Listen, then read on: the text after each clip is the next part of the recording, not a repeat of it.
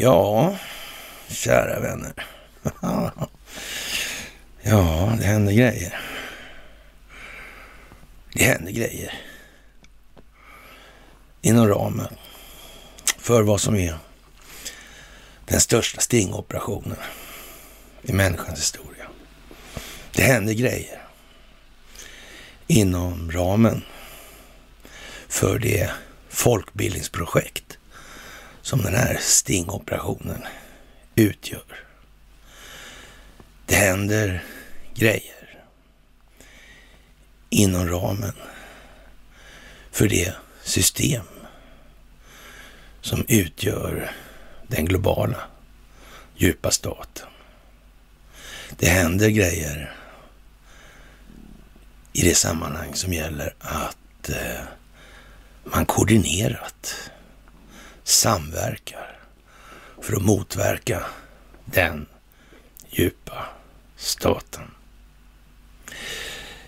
Kära ni, vi skriver den 21 februari 2022 och eh, det är en ny vecka, en vecka som kommer bli mer händelserik än alla tidigare veckor och då i början på veckan så har vi som alltid ett eh, måndagsmys. Ja, det händer, det händer och det händer. Bara mer och mer. Intensiteten ökar. Från början när jag satt och sa de här sakerna att det blir mer den här veckan och det, nästa vecka blir värre och det tyckte alla man var en, eller jag var en idiot mer eller mindre alltså. Han snackar om det händer ju ingenting. Nej, exakt. Din dumma jävel liksom. Ja, ja, ja, ja. ja. Det kanske inte går att missa nu längre. Trollen har bytt eh, melodi, tonart, röstläge, alltihopa. Varför? Varför har de gjort det? Nu skriker de ihjäl falsett, de få som vågar sig in. Ja. Ni ska inte titta på det där, det är, det, det, det, det Donald Trump är dum och, och det är Putin, Putin, Putin. ja, ja, ja, ja, ja. Kiss my ass liksom. Fantastiskt. Ni ska ha det största av tack. Det här är otroligt. Ni är så jävla bra helt enkelt. Det är bara så. Och eh, ja, vi har ju en del att prata om och det här, ja, ska vi säga så här, det är ju redan någon som har förutspått då att det här myset kan bli då fem timmar och 18 minuter långt då.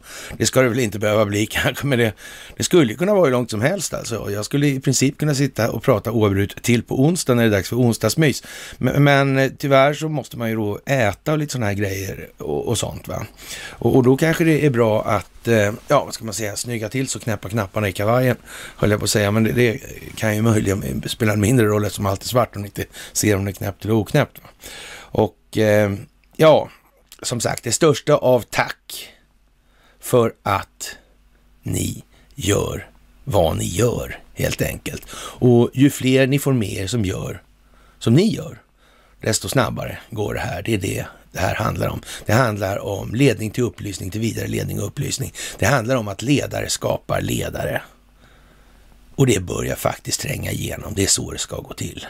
Det är så vi når framåt. Det är så individerna utvecklas. Det är så samhället kommer att utvecklas. Fantastiskt. Jaha, vi kan väl börja med en av dagens kärnpunkter lite grann. Den svenska filialen av Credit Suisse vill inte svara på frågor om eh, familjen Klings konton eller misstankarna om penningtvätt i ett mejl från kommunikationsavdelningen i London skriver Credit Suisse att man inte kan kommentera enskilda kunder och att banken följer gällande lagar och regler och eh, ja, på sin sajt har banken publicerat ett längre svar med anledning av den internationella granskningen och eh, som sagt, det är mycket som landar i Sverige och det här kommer vi komma tillbaka till och det här sitter ihop med en hel rad andra saker faktiskt. Det är fantastiskt hur det här blir. Det verkar precis som att det är planerat, precis som vi inledde med i själva öppnaren här då, eller öppningen, eller öppningsdelen då. Ja, det verkar lite så alltså. Man skulle kunna tro att det är koordinerat alltså. Rent av kan det vara så att man har förstått att en global företeelse, den finns, det hör man nästan på ordet, att den finns liksom all around liksom, eller mer around i alla fall. Ja, då kanske man behöver koordinera det. Kan inte bara ta en punkt åt, åt gången alltså, det kommer inte fungera. Nej. Nej, så det kan ju vara så att man har tänkt på det i den här planeringen. Vi vet ju inte. Nej, alltså. Nej, nej. Men eh, ja, det skulle kunna vara så. Inte för svensken i gemen ännu, men snart så. Men snart. Så.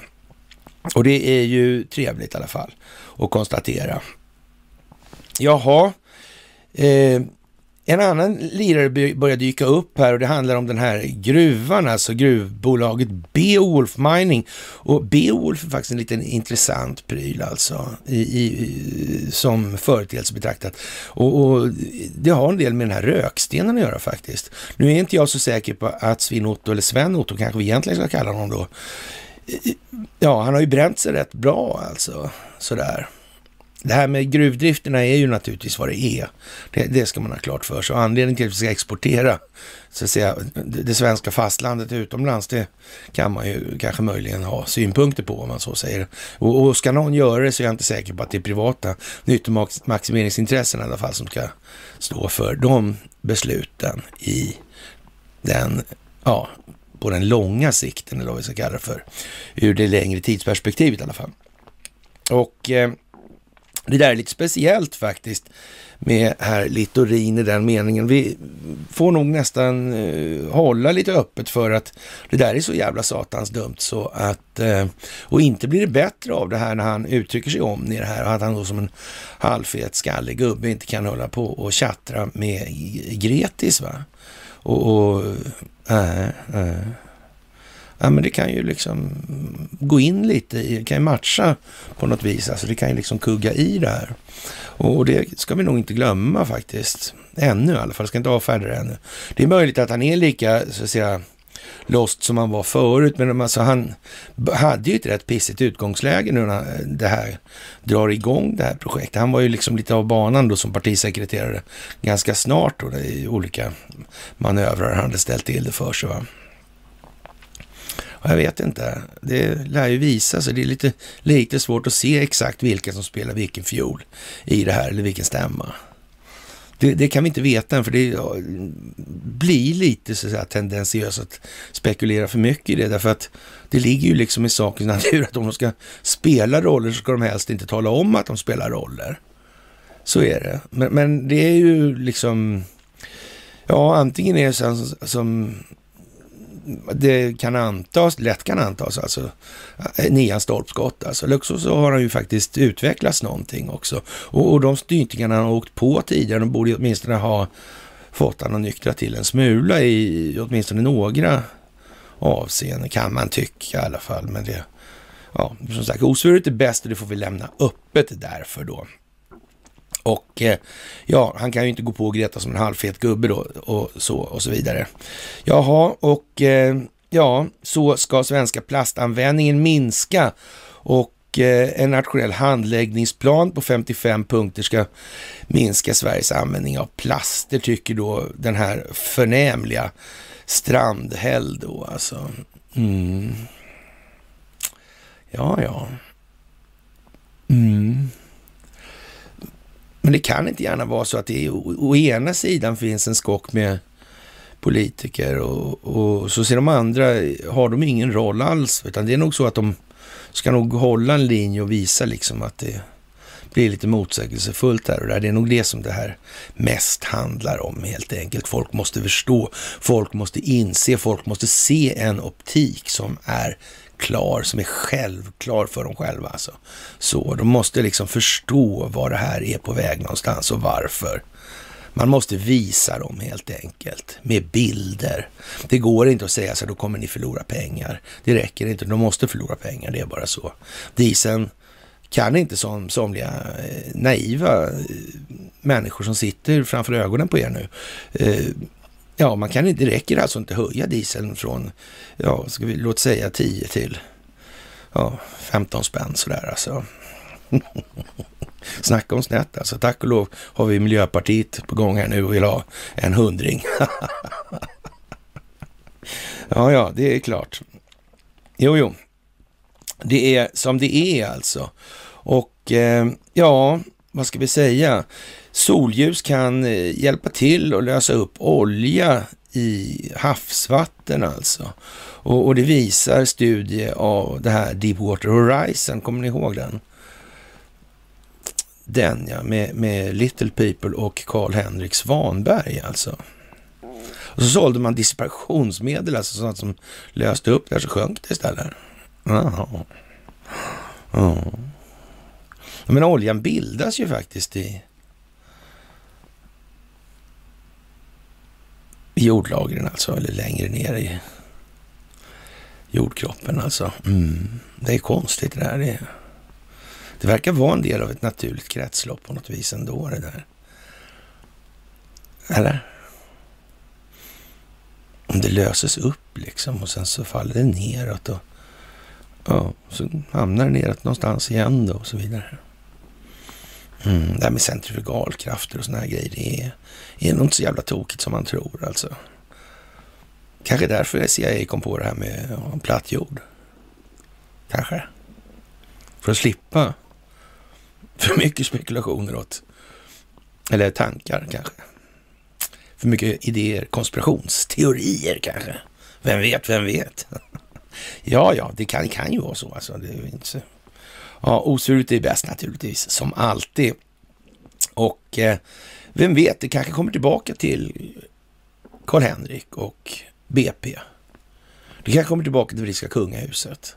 Det kanske är så att brittiska kungahuset sitter ihop med de här konstiga prylarna med Credit Suisse och skatteparadis. Kan det vara så egentligen? De här schweiziska nummerkontona. Schweiz som år 1815 blev en neutral stat tillsammans med Sverige och San Marino. Ja, ja, ja. Det är San Marino som Lars Vilks lilla land i Småland där förklarade krig mot tillsammans med Sverige. Konstigt. Han verkar ha haft någon form av insikt i det här. Han verkar ha haft ett historiskt perspektiv som allmänheten inte eh, ofta har. Kan det vara så? Kan det här vara en del av en större mosaik, en större bild? Delar som passar in? Smådelar av en elefant kanske? Det går ut på att människor ska kunna lägga ihop de här delarna. Korstabulera. Jag tror vi har nämnt det här en gång eller två. Möjligen fler. Jag är inte säker. Eller också är jag helt jävla säker. Jaha, det handlar ju om ekonomin, som vi vet. Först och främst handlar det om informationshantering. Den som styr informationen, den som kontrollerar informationen, kontrollerar det moderna kriget. Det moderna kriget är ett informationskrig. För de som fortfarande inte riktigt har lyckats begripa det, så tar vi det en gång till. Det är så det är i alla fall. Mm. Ja, och förtroendeskaparnas förtroendeskapare, vilka är det i det här? Ja, ekonomin är vad det är. Det är ju visserligen bara 15 procent, men det spelar en roll alltså. Och det bygger på, det här systemet, vad bygger det på? Jo, det bygger på en schaman och estradör i varje centralbank, en förtroendeskapare. Norge får ju en ny sån, ja, i form av den då forne NATO-chefen och nuvarande NATO-chefen, alltså Stoltenberg. Mm. Han går från en förtroendeskapande position till en annan. När han kommer till nästa den här gången så kommer han inte ha så stor eh, cred, om vi säger som så. De krediterna är så att säga, ja, de har förfallit i betalning. Så enkelt är det med den saken. Men eh, våran, eh, vad ska vi säga, världsschamanen då, Ingves från, eller Åsa-Nisse, från Åsen, det är Brunkebergsåsen vi pratar om, alltså Nisse på Åsen. Han eh, är ju lite sådär eh, på bollen nu verkligen. Han, han kommer till den slutsatsen i Omni idag att räntorna kan stiga oavsett svensk politik. Menar han allvar, karn? Kan bankerna höja räntorna, utlåningsräntorna, utan att fråga Nisse om lov? Va? Vad konstigt. Det var konstigt. Jaha. Så, och i så fall, då är det inte Nisse som bestämmer alltså? Nej. Så man kan säga att det är väl liksom när han säger att alltså, räntorna kan stiga oavsett svensk politik. Jaha. Ja, ja. Tänk, har vi sagt det förut eller? Har vi sagt någonting om att eh, betalningsmedlet skapas när bankerna skapar lån? Har vi nämnt det ens? Någon gång? Ah, lite. Ja, ni vet. Så. Och det här är ju lite speciellt alltså nu när han säger att räntan kan stiga oavsett. Om du undrar vän av ordning, varför har de inte höjt räntorna tidigare då? Ja, varför? Därför att problemet i ekonomin är den ackumulerade räntekostnaden. Om det är problemet så blir inte problemet mindre av att man gör det större. Det blir större. Det här är inte exakt skitsvårt. Inte exakt. Nära på, men inte helt exakt. Så det finns en liten marginal där. Mm. Jaha, och eh, som sagt, Etiopien avfärdar rykten om en kritiserad jättedamm som är på tapeten nu och Etiopiens premiärminister Abiy Ahmed, han avfärdar kritiken från Sudan alltså och Egypten om att den nyinvigda jättedammen, stora etiopiska renässansdammen, kommer att försämra vattentillförseln, rapporterar African News. Och eh, ja, det var ju konstigt det här med, med dammbyggen, automation och styrning av telekom och infrastruktur, eller kraftförsörjningsinfrastrukturen. Låter det här bekant kanske? Ja, det kan man ABB alltså absolut säga att det faktiskt gör alltså. Och Sida-bistånd finns det naturligtvis alltså i de här sammanhangen. Etiopien får anses vara ett sånt där lite näste nästan va? Mm, kan man säga. Jag vet inte, har det någonting med, kommer de här bolagen, man kan säga att det finns det, finns det några kopplingar till någon speciell ja, så här, företagskonglomerat i de här sammanhangen, en viss globalistfamilj. Ja, vi har kommit så här långt nu utan att nämna globalistfamiljen i fråga och det är ju fantastiskt. Det är ju nästan nytt rekord och jag kräver lite folkets jubel. Tack. Ja, så. Det är nästan alltså. Det, det är kanske det längsta vi har hållit på utan att nämna dem vid namn. Och det kan man ju tycka är lite taskigt emellanåt. Men det är väl mer beroende på att det är inte så många andra som gör det. Och nu börjar ju faktiskt de här tvingas nämna. Nu, det är alternativrörelsen, eh, det här oss förutan då, så de, de ja, de är, ligger ju efter nu mainstream-media i det sammanhanget. De tar rygg på mainstream-media i det.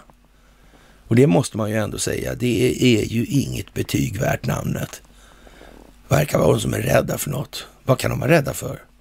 Ah, ja, nu vet jag. Det är det där som, som man måste visa människor. Så där, de måste se det, uppleva det. Men de vill ju inte förlora sina kära pengar. No. Okej. Okay. Men om valutan havererar, du kan få ha kvar dina pengar. Du kan till och med få mer pengar. Om det är så. Man får bestämma sig. Man vill ha ett samhälle. Eller också vill man ha den ultimata konkurrensen. Det fria kriget. Att hålla på och fjompa som svensken gör. Och liksom, ja men vi ska ha konkurrens med mina villkor. Ja, nej, jag tror inte det var grabben. vi skiter nog i det.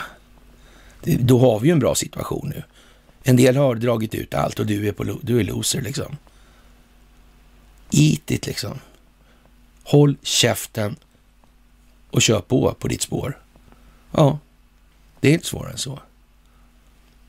Alltså jättestora delar av den svenska befolkningen som vill ha ett nytt system, de är ju kvar i det här, då vill de ha chansen istället. Det är det det handlar om. Det är det inte samhällets väl och ve de tänker främst på i den meningen. Så är det bara. Ja, det är ju fantastiskt egentligen och eh, som sagt den här covidiotin har ju utgjort en hävstång för att få fart på människor. Och som sagt, när eh, Tengel är tvungen att, att komma med att det är en hypotetisk ny variant i mars då. Eh, jag tror det var eh, den eh, sjunde, va, klockan 15. Så skulle den komma. Kanske den hypotetiska, alltså. sen får vi se när den andra anländer då. Det beror ju på resvägen då, kanske, eller? Det säger det lite om eh, tillståndet i landet, det psykosociala tillståndet. Alltså. Det gör faktiskt det. Och där får man väl nästan tänka sig att eh, lite heder måste ju även en svensk kunna uppvisa i, det här, i de här sammanhangen. Alltså, eh, en moralisk heder är ändå, vad ska man säga, det är ju den känslomässiga kompass vi orienterar oss efter i verkligheten. Och, och det är liksom ingen som missar numera egentligen att vi har hamnat där vi har hamnat och det har resten av planeten också. Och, och, att Sverige har haft en roll i det här genom sin undfallenhet eller sin intellektuella lättja, det tror du var svårförnekat alltså. Och vi kan ju konstatera nu att vi kommer tillbaka till det gång på gång på gång här nu. Eh, och det blir, blir bara mer och mer av det de närmsta månaderna och kanske åren framåt här nu. Och det här tar ju inte slut alltså. Vi kommer aldrig bli perfekta människor allihopa. Det kommer alltid finnas utrymme för utveckling som individ och en, ha en bättre förståelse för sina egna känslogrunder och värderingar. Det är så bara. Sen kan man ju tycka vad man vill om det. Men, men det är lika förbannat ett oomkullrunkligt faktum, varken mer eller mindre. Ja, och det är ju lite, ja, som sagt, det är ju lite speciellt med ordvalen i det här också som är lite sådär som, alltså må, folk måste nu faktiskt en gång för alla börja läsa det kontextuella innehållet här. Det går, alltså när, när, när man gör som Erik Velander då i språkvårdssammanhang, uttrycker sig i termer av att, eh, ja, skriv rakt, skriv kort, skriv enkelt. Ja, då är det ju vad det är. Det föder enkla tankar och ingenting annat. Det ska inte vara några komplicerade... Eh, en människa, eller människor som planerar i eller ur ett hundraårsperspektiv då, i, i sekventiellt då, i, i några, eller ur perspektiven då. Så det är en sak, men eh, människor som lär sig tänka i, ja, tre minuter och 48 sekunders sekvenser som längst alltså och inte klarar av att sätta ihop dem efter varandra i en kedja, då blir det lite olika med förståelsen för vad den andra håller på med helt enkelt. Mm. Den ena förstår väldigt bra vad den med något kortare tidsperspektiv tänker på. Den med det kortare tidsperspektivet förstår inte alls vad den med längre planeringshorisonten egentligen håller på med. Kan det vara en eh, uppsåtligt skapad modell och funktion? Det skulle kunna vara det faktiskt. Det kan vara så. Vi såg det aldrig komma. Det finns en anledning för det uttrycket faktiskt. Även om det numera används mer i sarkastisk sammanhang. Och eh, i gängse termer brukar det kallas för otur. Trots att tur är när omständigheter kommer till förberedelse. Det här är inte så svårt. Och ni kan det här väldigt bra. Bättre än i princip alla andra på planeten i den meningen. Vi är en liten här, en liten men en god. Fritjof Anderssons paradmarsch. Var det intressanta platser han var på? Var det några andra som hade varit på de här platserna? Vem var den där kung Alfonsius egentligen? Vem var Francesco Franco? Vem beväpnade honom? För en riksdaler banco sätter vår regim en Franco. Är det valutaregimen man snackar om? Ja, det kan det vara. Ja, ja precis. Det kan det vara. Ja, just det. De. Den där Wallenberg undviks han med och vår kung ringde till Torsten när kronan blev tung. Och, ja, just det. Hur var det med han? Han hade problem med Haijby. Så alltså, var det. Ja, ja, ja. Mm. Har man tagit något in i båten får man ro i land. Det är såklart en böjd också socialdemokrat, eller trots allt som socialdemokrat. Ja. Mm. Tänk, det här är sagt så många gånger och skrivet så många gånger och det är rakt framför näsan på befolkningen. Men nu ska vi vara snälla och tala inte om Bofors och Krupp för allt i världen alltså. Vi var ju inte med när krutet fanns upp. Men dynamiten var ta med fan svenskarna medverkade till alltså. Så var det. Mm. Ja, ja, ja, ja. Jaha, och eh, det börjar ju bli lite sådär uh, halvstressat på bänkarna här i horhuset och eh, Allan Wiman, han har ju hållit på länge och åstadkommit eh, väldigt lite kan man säga, mer än att eh, konservera den här situationen. Och sen har det ju låtit som man har varit väldigt kritisk under lång tid och Liberalerna är ju vad det är alltså. Helt enkelt. Så är det. Mm. Det är speciellt alltså. Ja, det militärindustriella komplexet skulle ha tjänat en hacka, tänkte man sig här och parallellt med ett kortsiktigt tilltag för att försörja den ackumulerade räntekostnadstillväxten då när Liberalerna vill snabbrusta försvaret med 10 miljarder, 30 miljarder spänn då. Det är väl lite sådär. De vill använda 30 miljarder för att inköp av ammunition och annat till försvaret. Alltså det kan liksom krig i Sveriges närområde kan man kan ja, bryta ut inom några timmar alltså, säger försvarspolitiske talespersonen Widman. Det är fantastiskt alltså, närområdet. Är det Ukraina det han menar då eller? Ja, men man förordar också då från Widmans sida att man ska låna ut en 10 miljarder till eh, Ukraina. Hur exakt ser återbetalningsplanen ut? Vilka garantier ska den svenska staten tar för det här lånet. Vilken ränta framförallt kanske vi ska tala om i termer av eh, lån när vi ändå är i farten, eller hur är det där? Det drar snålt alltså. Oj, oj, oj, oj, oj, oj, oj, oj, oj. Det måste man ändå säga alltså. Mm. Det där är ju lite speciellt alltså. 10 miljarder till Ukraina tycker Widman och kan därmed inte anses ha så mycket förtroende kvar att förbruka. Nej, han har byxorna runt anklarna nu alltså. Mm. Och arslet sitter där det satt i förrgår. Så är det ju också. Jaha, och eh, Börje Ekholm, han har naturligtvis eh, en hel del problem med de här samma gamla vanliga soppa, det här med att finansiera Isis. Det går inte hem riktigt i stugorna överallt. Alltså, det går inte hem på marknaden heller. Och förlorade 20 miljarder i aktievärde Ericsson den här veckan då, som var förra. Ja. Är det bra det eller? Ja, det spelar kanske ingen roll egentligen sådär. Alltså. Men ändå. Mm. Vet inte. Det är lite tråkigt kanske att det ska behöva ta så lång tid när man... Ja, det upplägget är ju rätt givet nu. Vad är det här för... Är det inblandat? De här Isisarna, är inte de i farten någon annanstans nu? Typ i Bosnien och så här, restjugoslavien. Eh, eh, eh, vad finns det inblandning från den djupa staten i de sammanhangen? Ja, det kanske gör det. De här telefonerna verkar vara någonting. Alltså, kraftförsörjningen verkar vara någonting. Ja.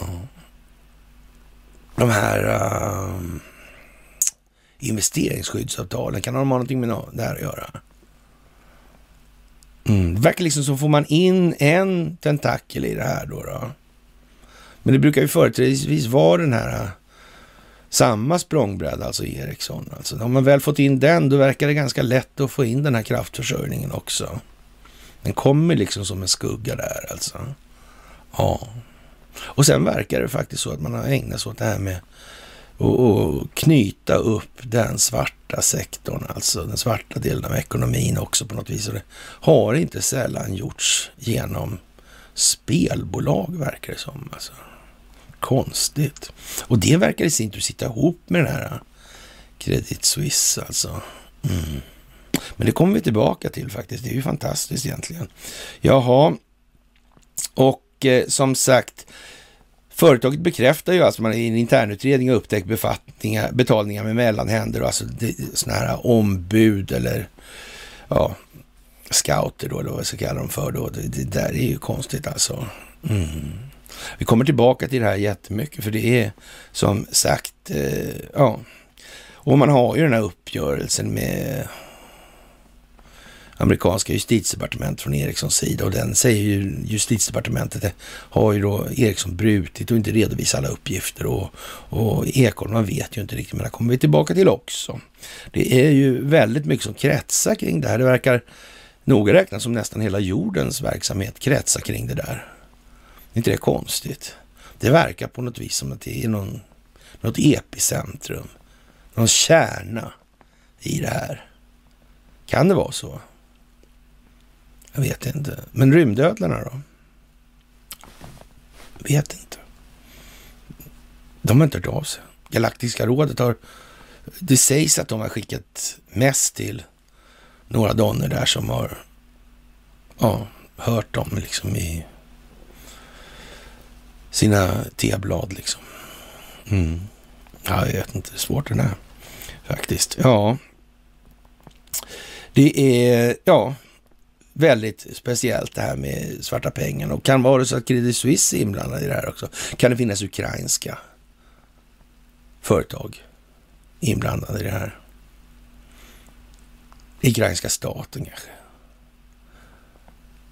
Kanske Ukraina har finansierat Isis på ett eller annat vis. Kanske det har skett genom Libanons centralbank. Kanske Libanons centralbank är under revision. Kanske centralbankschefen har flytt, lämnat vind för våg. Han verkar bli stressad. Han vill inte vara kvar och höra resultatet av revisionen verkar det som. Vad beror det på? Då är vi nere i Libanon. Vad finns det där för någonting? Ja, Hariri finns där, ja precis.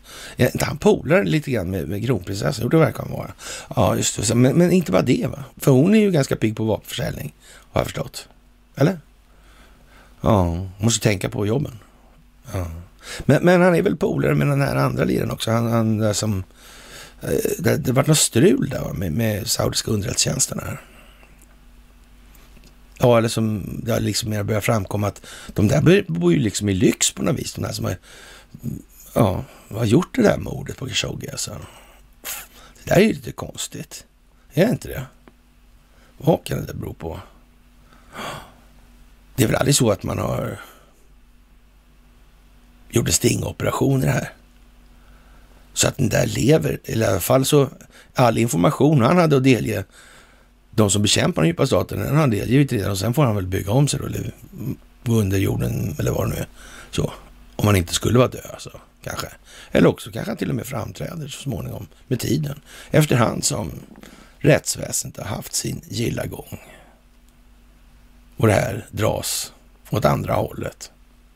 Och alla typer av repressalier kommer att kosta tusentals gånger mer än vad de möjligen kan vara värda. Och dit kommer vi inom en överskådlig framtid faktiskt. Vi kommer uppleva det. Vi kommer få se, och långt mer än det kommer vi få se. Det kommer gå oerhört mycket snabbare vad det lider. Tänk på skillnaden från första gången ni hörde mig sitta här och mässa. Litania efter litania efter Och från början var det inte, gick, var det inte ens begripligt. Nu helt plötsligt, oj, voilà. Optiken, det är klart. Vi ser, vi förstår. Ja, fan också. Ja. Men det sitter ihop. Så in i helvete här. Så är det också. Det är inte slumpen. De har inte haft tur. Det är förberedda omständigheter. Det är strategisk planering. Det som kallas för att konspirera. Tänka sig. Är det inte märkligt? Vad gjorde CIA? Vojne, vojne, vojne. Ja, de tog patent på begreppet indirekt. De ägardirektivstyrda opinionsbildningsmedierna lyder underrättelsetjänstkollektivet. Vi kommer tillbaka till Jan Guillou och hans insatser för att belysa det här. Ja, det är inte så många i det här landet som har fattat det än. Tack och lov har de ägardirektivstyrda opinionsbildningsmedierna fått tydliga direktiv. Så det blir lättare efterhand. Ja, första gången det dyk, dök upp, den där artikeln, som sen det blev sånt väder om. Då var det, eller väsen av väder då, oväder då. Ja, då var det inte så många som sa något. Eller rättare sagt, det var ensamt då helt enkelt.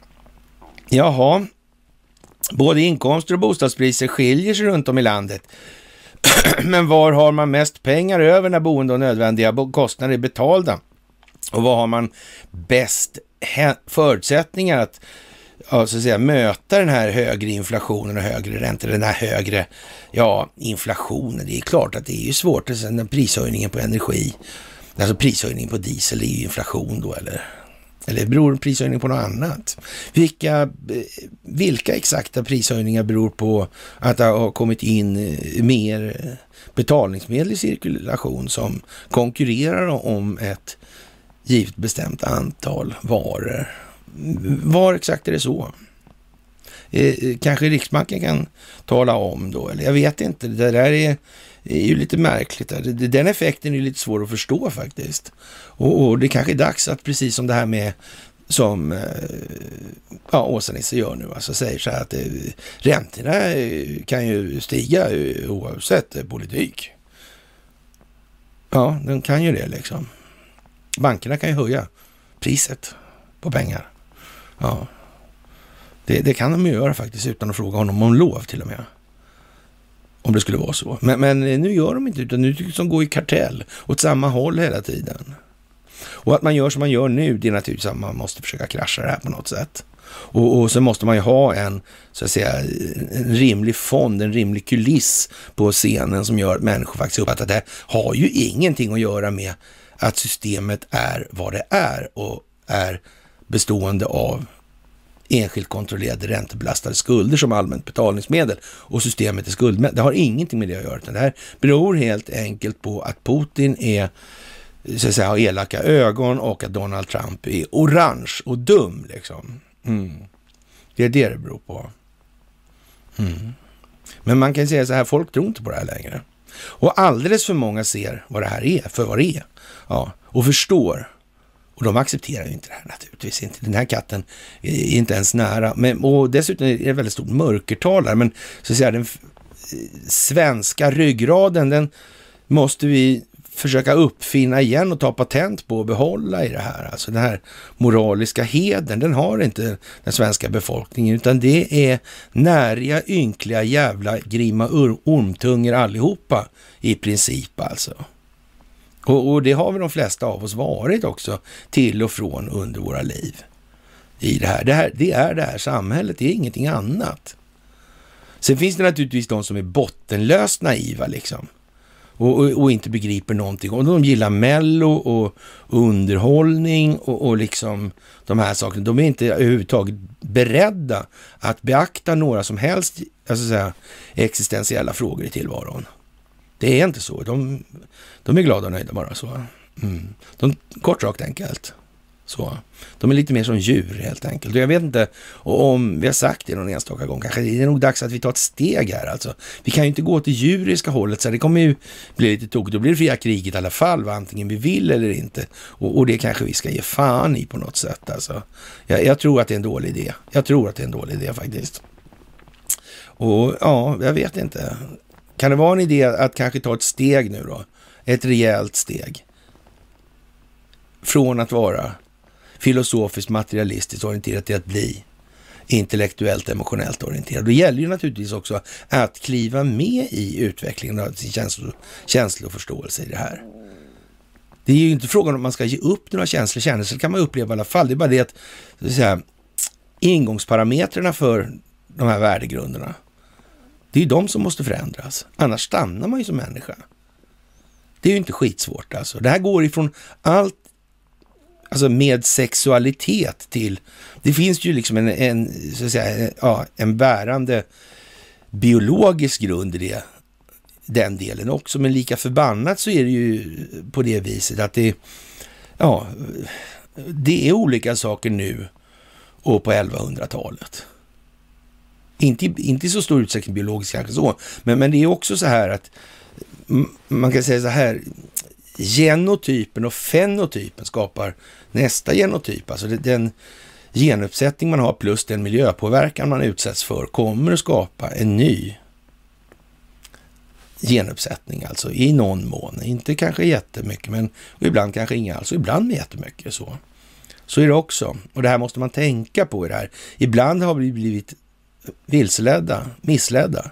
Och då står vi med konsekvenserna av det. Då är det ju så att säga djup, eller djupare betraktelse av självet. Alltså själens ögonblicksbild över tid. Som krävs. Alltså vår förståelse för vår självbild alltså. Och de känslor som uppstår i samband med betraktelsen av den självbilden. Det här är viktigt. Kanske det viktigaste av allting. Till och med viktigare än monetärmekanik skulle jag säga.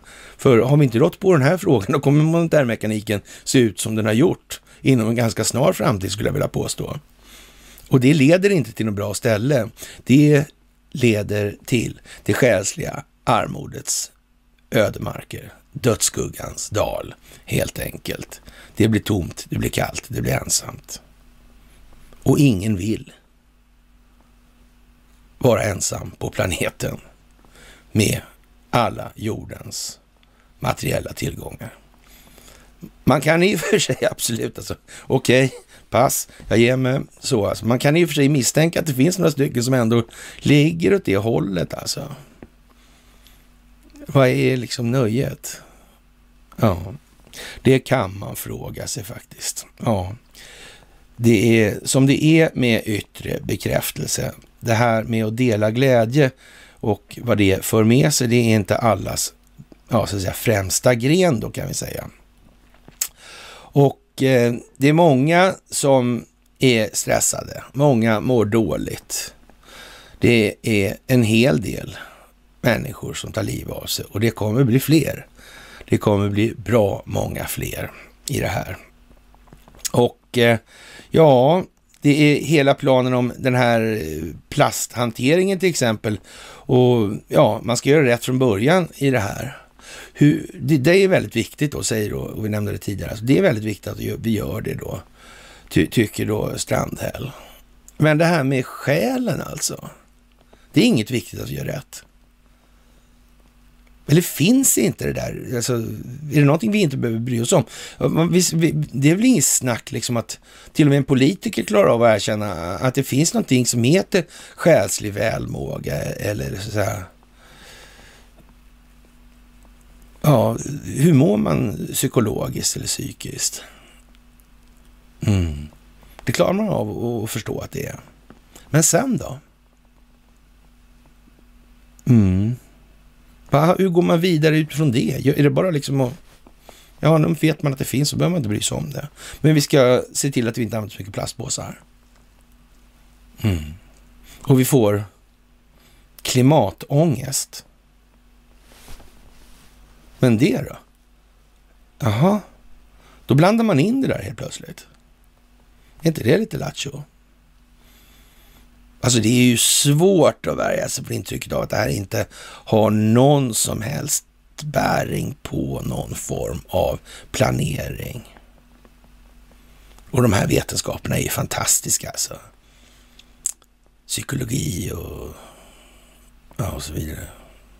Fantastiskt. De här diagnoserna till exempel. Ja, men de skulle, det är klart att det är schysst. Ingen skulle ju använt det liksom för att gynna några intressen eller styra någon samhällsutveckling eller något sånt där i något som helst. Det skulle jag aldrig tänka mig. Det finns ju inte på en karta. Din dumma jävel liksom. Mm.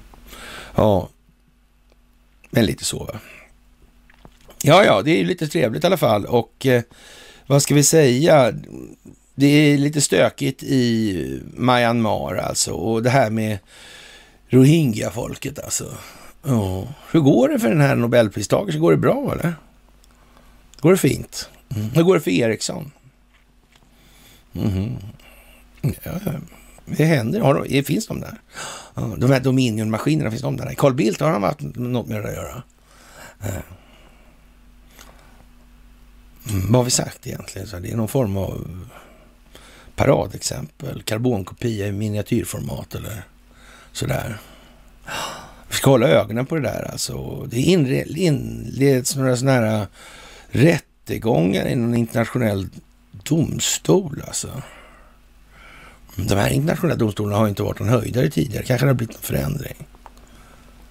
Mm. Eller ska det visa sig att de här äh, internationella domstolarna kanske inte är så bra? Kan det vara det? Att det behöver man, de här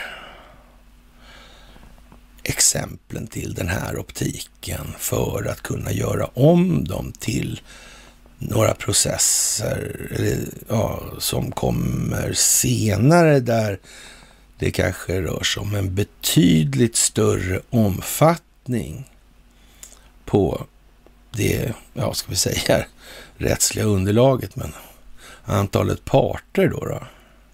Skulle det kunna vara så? Ska, kan någon ha tänkt så? För det verkar ju ändå vara rätt långa perspektiv på det mesta här. Planeringsmässigt, det får man säga ändå. Det är inte från laga från dag till annan eller laga efter läge direkt. Va? Det är inte bara stridsledning från höften, det är det ju inte. Det, det kan man inte tro alltså. Det är svårt att tro. Och jag menar, nu är det ju, ja, det är ute på global skala att det förhåller sig så här. Så det, jag är inte säker på att vi sitter så bra till om vi håller på och larvar oss som vi gör alltså. Och eh, jaha, eh, och det här med Ukraina då. Vi kommer ju tillbaka och nu är det ju liksom bara att vi studsar fram och tillbaka mellan de där, för det är uppenbart att de sitter ihop. Va? Och hur de sitter ihop, det börjar vi också se med ganska stor tydlighet i det här. Det är inget svårt att se att Ukraina sitter ihop med Joe Biden. Det är inget svårt att se att Ukraina sitter ihop med Hillary Clinton. Det är inget svårt att se att Ukraina har en stor finansiär av Clinton Foundation som Postkodlotteriet som, ja, om vi ska ta ja, familjen Lundin och de har varit i Sudan också dessutom och där var det folkrättsbrott och sen fick de terminalcancer och ville ha dödshjälp helt enkelt och lalala liksom. Ja, det, det, är ju så samma, det är inte så stort det här på det viset ändå. Alltså. Mm, penningtvättar och allt vad det är i de här sammanhangen. De här koncessionerna får man ju inte gratis heller. Det är ju lite viktigt att tänka på i den meningen. Nej, man får ju inte det. Måste ju ha någonting att betala med. Och det, ibland kan det ju vara så att man måste betala svarta pengar i de sammanhangen. Mm. Ja, slashfonder. Ja, konstigt det där. Mm. Ja, ja. Dmitrij Peskov, han eh, hävdar att, som talesman då för Kreml, han hävdar att det finns inga konkreta planer på ett möte med USA i de här sammanhangen och eh, det är för tidigt att prata om några konkreta planer på att organisera något sånt möte, säger talespersonen Dmitrij Peskov. Och eh, Frankrike hävdar ju att man var överens om det här, men det håller Ryssland alltså inte med om. Landet stänger dock inte dörren för framtida träffar mellan Vladimir Putin och Joe Biden. Och eh, man säger ju att det, ja, men möten på utrikesministernivå som sig bör. Liksom. Något annat är väl inget, något toppmöte är ju inte, varför då liksom? Men Ryssland är inte part i målet. Och det är uppenbarligen inte USA heller. Så vad då liksom? Vad ska de träffas för? Det är liksom inte så mycket att be för. Det spelar ingen roll hur mycket falska flaggor som man försöker ställa till med här. Och det gör man. Och det fattar alla nu. Det är alltså inte de här människorna i Donetsk och Lugansk som ställer till bombningar hit och dit. Och vi kommer tillbaka till det istället så kan vi ta det här med indirekt eld och den delen. Och eh, nu kommer vi tillbaka till det. Alltså desperationen växer på ena sidan tydligen då. Alltså det är på den djupa statens sida och det här är ju konstigt det här med de här artilleriinsatserna. Det är märkliga grejer alltså. Det, det är svårt att se liksom vad är det för typ av reguljärt förband som, som har eh, bedrivit det här alltså. Och då menar jag i den meningen att det är då Kievsidan som då är naturligtvis backad av den djupa staten i den meningen. Mm. Som skjuter in i Donetsk och Lugansk medan man från då Kievsidan hävdar att det är ja, Ryssland som försöker göra gällande att det är Kiev som skjuter granater. Men problemet i de här sammanhangen, det är ju liksom det här med teknologin alltså. Alltså vad som står i tidningarna är ju en sak i det här. Vad som gäller i verkligheten är någonting helt annat. Det här med luftrumsskydd. Det är vad det är alltså. Det här med artilleribekämpning är också vad det är. Det går alltså inte att skjuta granatkastare utan att de upptäcker det. Jag menar, om inte ens om man skjuter då, alltså för att ta ett exempel så här. Om man eh, ta på I1 Svea Livgardes skjutfält till exempel. Och, och, där är det ju liksom inga, det, det, det är liksom inga höga laddningar på eh, och, och det, det, är i princip 8 centimeter som man kan skjuta där överhuvudtaget. Liksom. Men, och det, det ligger liksom inflygen till Arlanda i närheten. Och därför är det bestämt så då att man, ja, de håller sig på en viss höjd och man, när man skjuter granatkastare där så får man inte skjuta upp i den sektorn då. Höjdmässigt alltså, för det är övergradsbana sådär. Och det, det kan man ju Eh, sympatisera med. Det kan finnas ett en viss logik i att låta bli att skjuta på flygplanen. Och även om det bara är liksom att det skulle träffa av en miss så är det onödigt. Liksom. Så det, det kan man.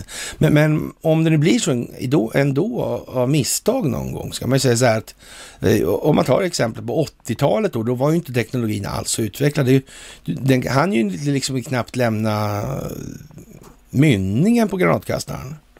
Knappt, nej, men okej, förlåt, men en bit upp i alla fall. Då kom det ju vrål på radion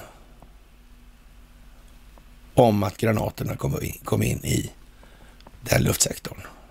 Och då kan man säga så här, den var gjord för att styra, alltså eh, Arlandas anläggning är alltså gjord för att leda in flyg, flygledningen är gjord för att leda in flygplan och sådär. Men om man tar ett sådant system som S400 till exempel, det är inte gjort för det. Även om man för all säkert kan göra både det ena och det andra med det här systemet så är det ju inte liksom det huvudändamålet i alla fall. Men hur är det stor risk för er då egentligen att, när, att det egentligen allting som är större än en humla finns inspelat? Om man säger som så.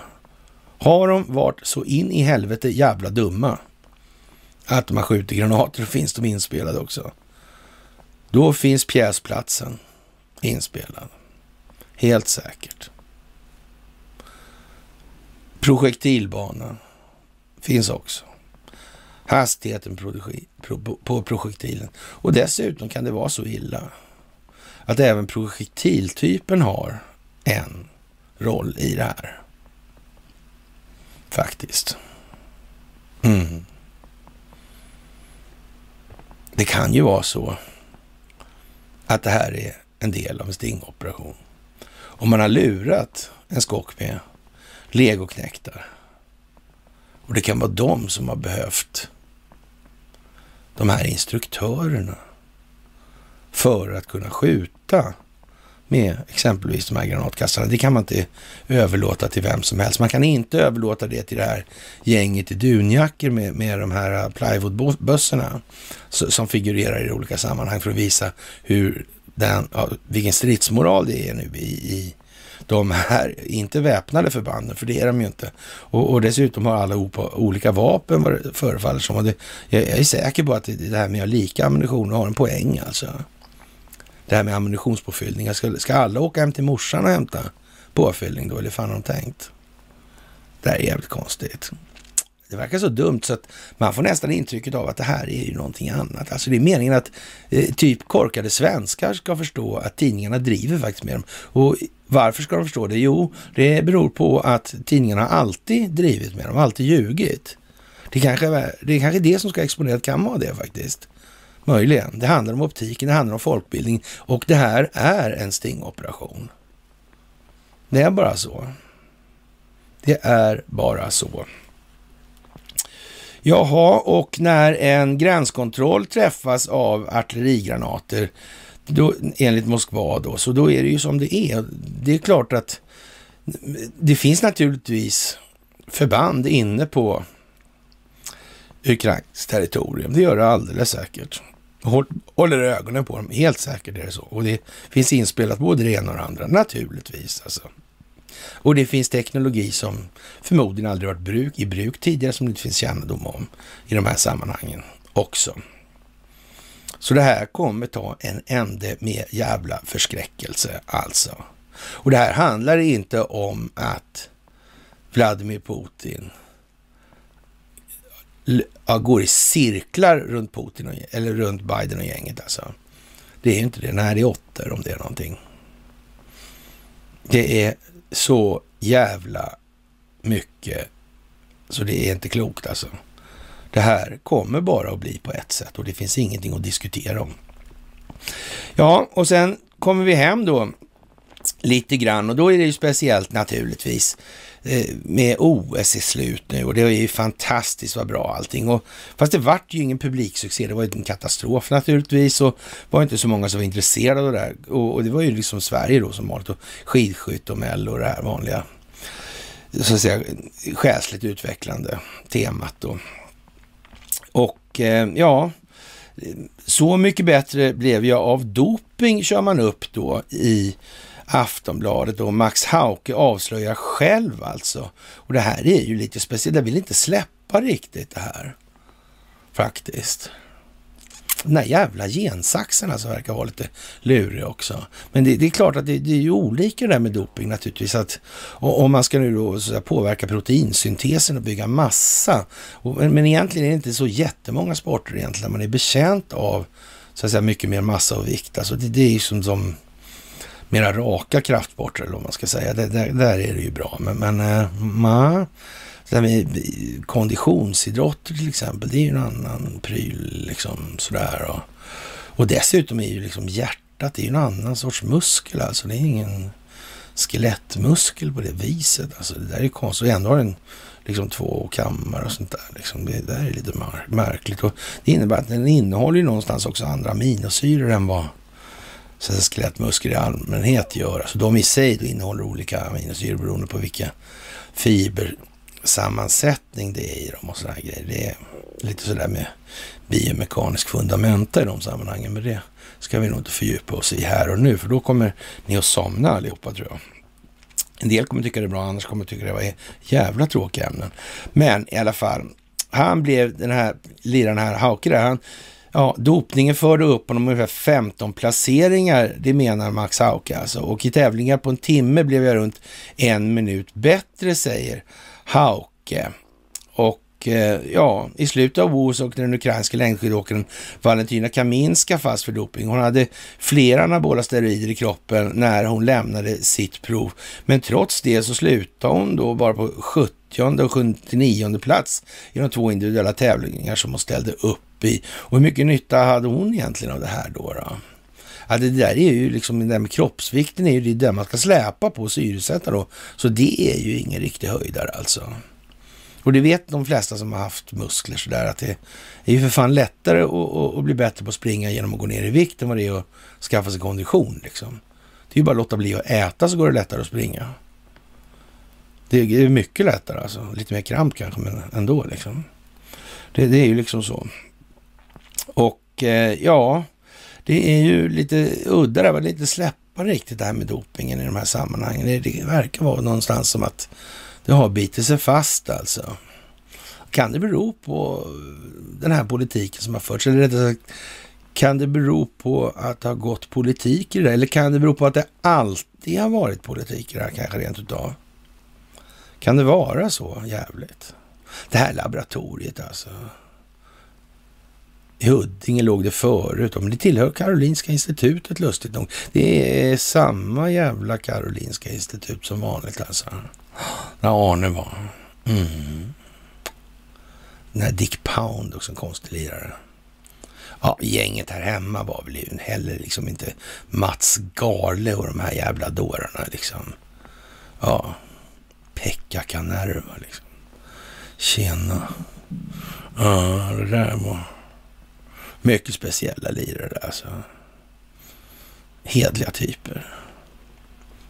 Ja, ja. Förbundsläkare för cykelförbundet var Kanerva. De hade aldrig tagit någonting någonsin någonstans de där. Svensk cykel i alla fall då. Eller något, jag vet inte. De fick i alla fall gloria allihop från en dag till en annan. Det var märkligt. Det var lite så i friidrotten också faktiskt. Och eh, ja, det där är ju jättekonstigt alltså. Hur farligt är det här egentligen?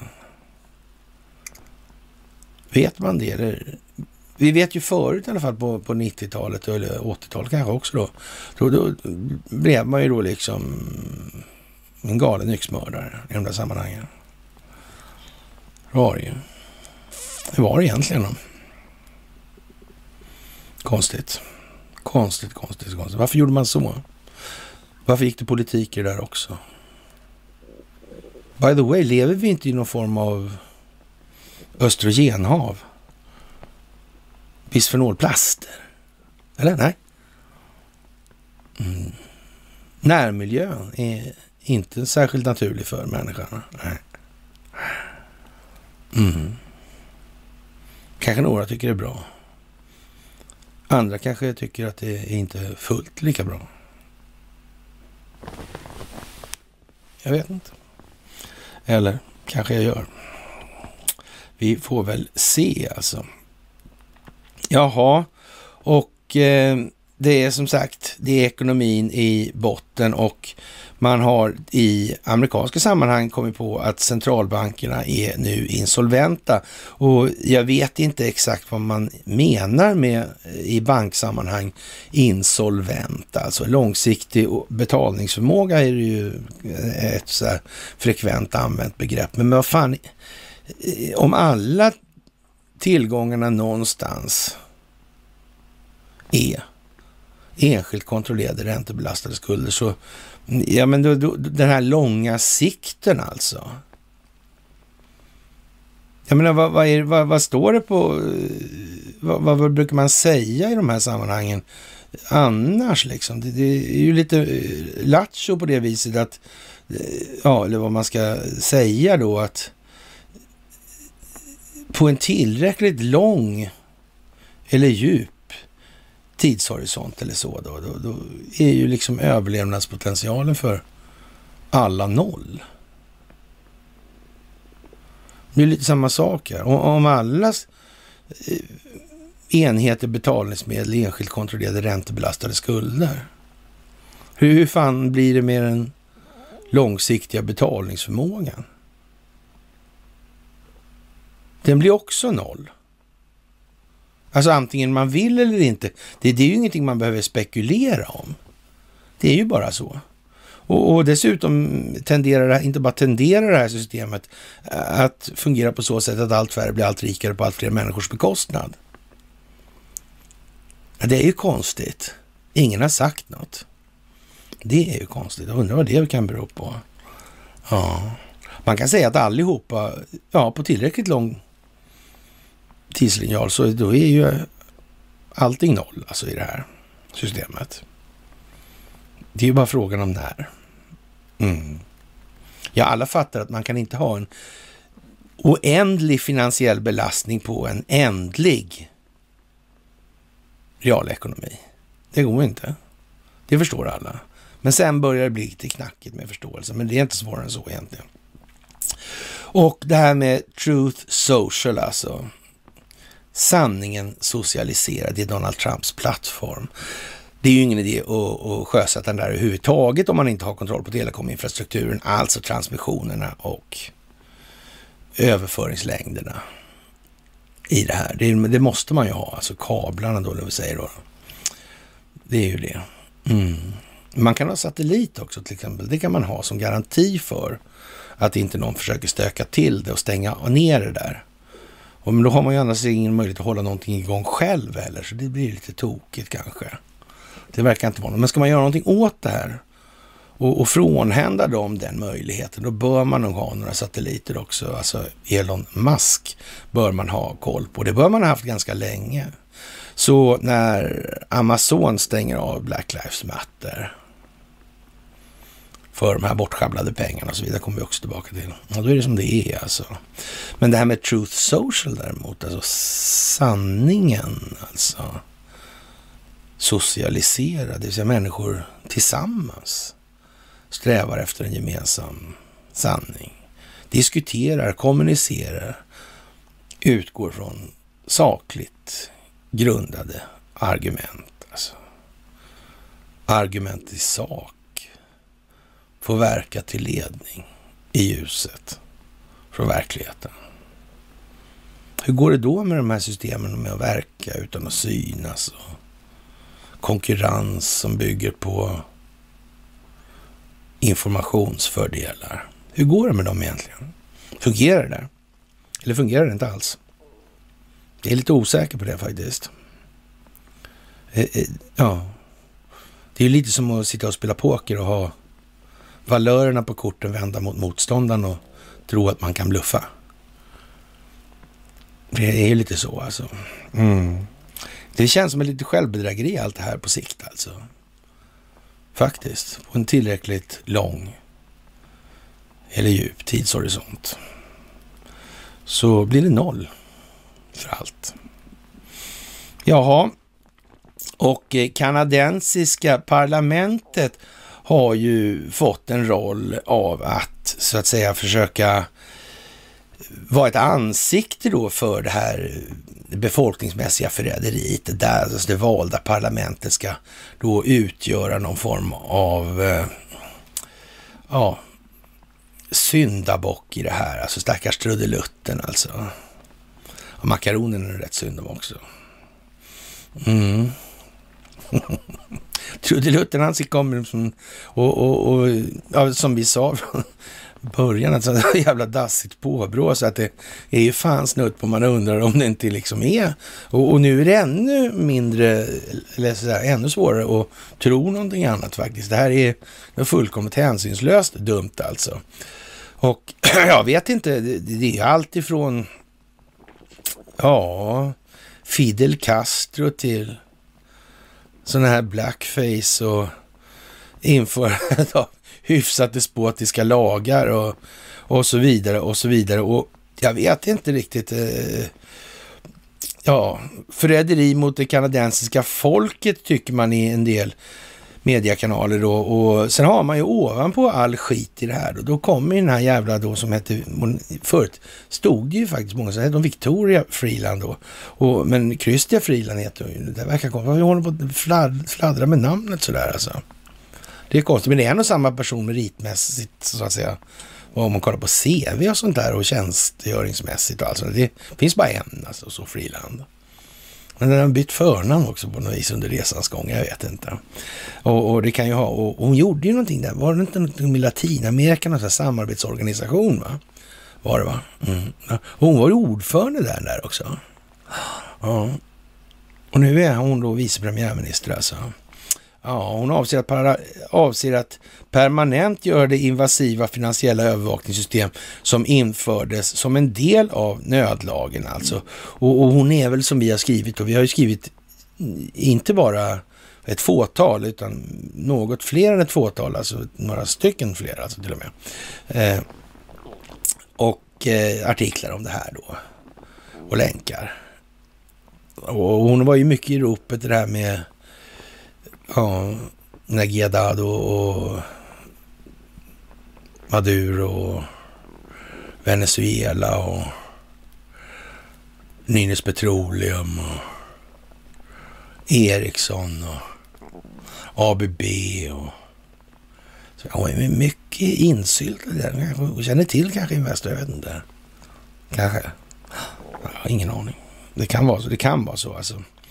Ja, och hon har då gått då Young Global Leader-utbildning då som är lojala mot Klaus Schwab. Och många tror ju faktiskt att det, ja, Klaus Schwab har någon form av så att säga mandat i de här sammanhanget. Han är liksom en riktig herre inom det moderna kriget. Jag är inte säker på att det är så faktiskt. Jag tror att det moderna kriget är vad det är.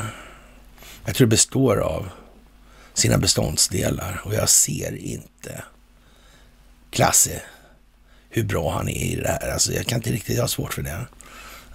Inte, det där med kinesiska såna här covid-tester och, och schwabben där, det kan man ju koppla ihop i alla fall. Men vet fan om det räcker så långt alltså. Det är ju ungefär det liksom.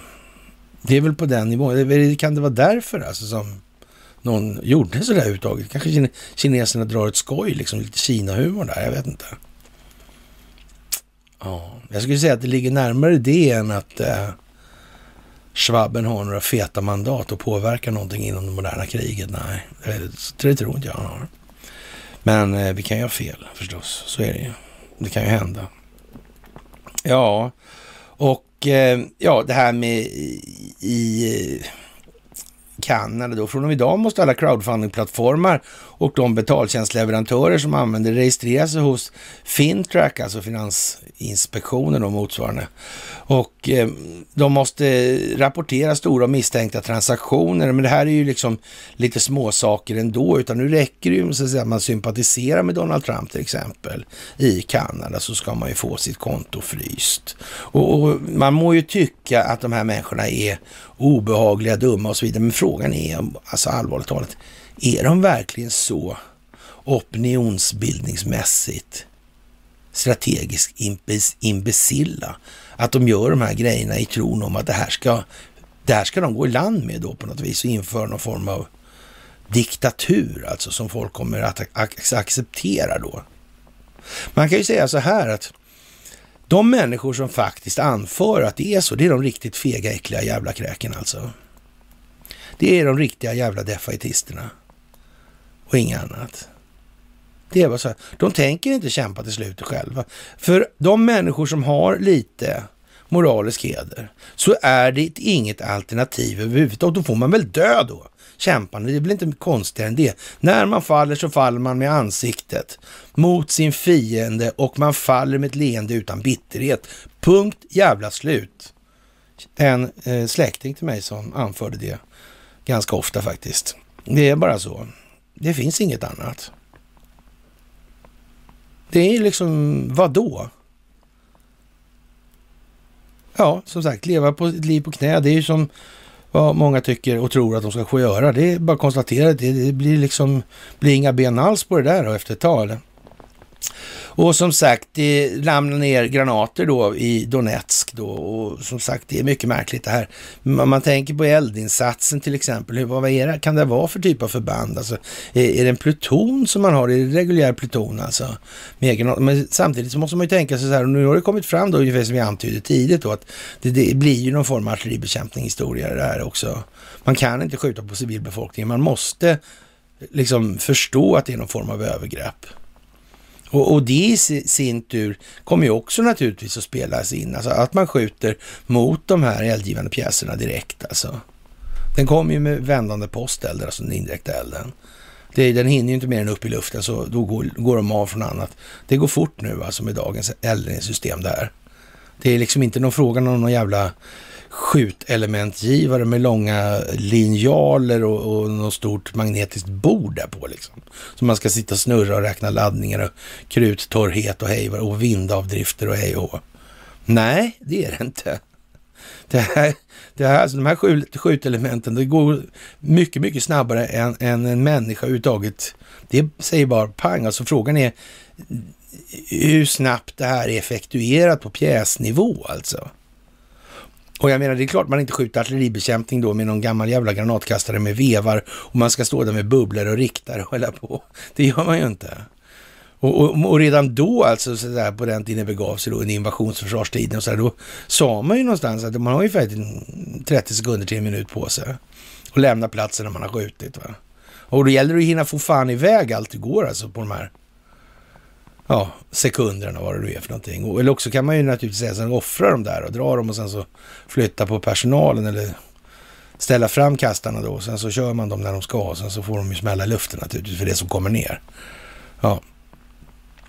Och, och det är ju liksom möjligtvis en förklaring då också sådär. Men det är ju annars, vet, det vittnar ju om att man vet ju om att det är så också i så fall. Och det får man också tänka på då.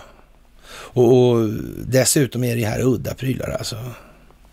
Och då är det ingen finess i så fall, för då, då, då missar man ju hela poängen det här med sköt. För det är ytbekämpning där, alltså som om man säger så här tre granatkastare gånger, ja, tre granater till exempel och en pluton då.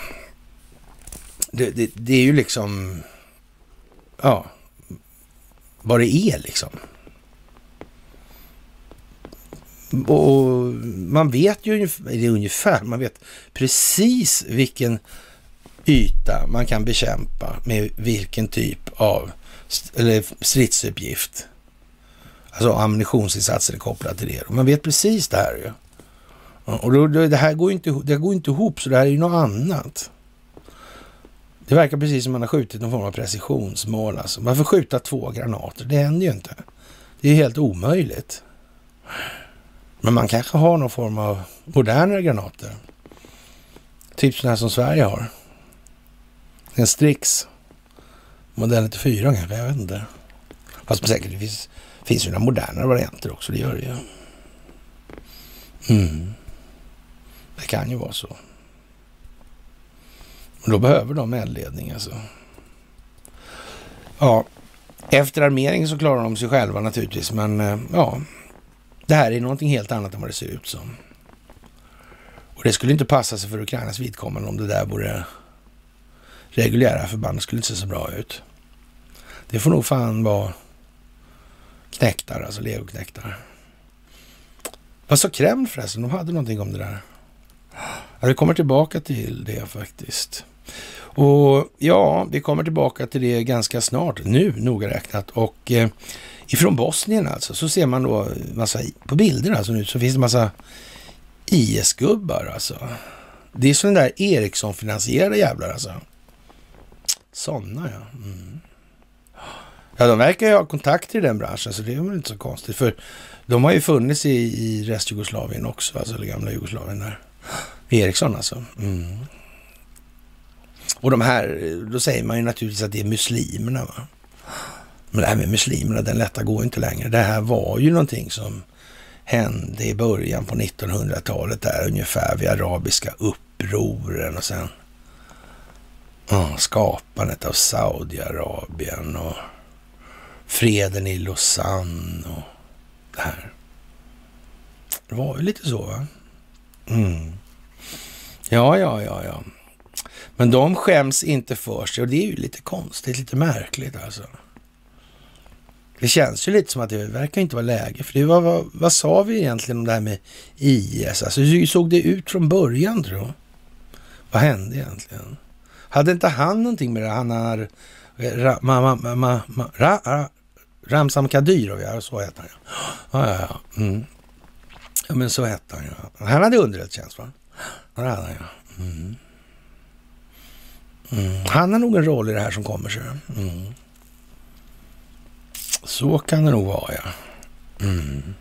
Och underrättelsetjänsten han hade, de var ju muslimer då alltså.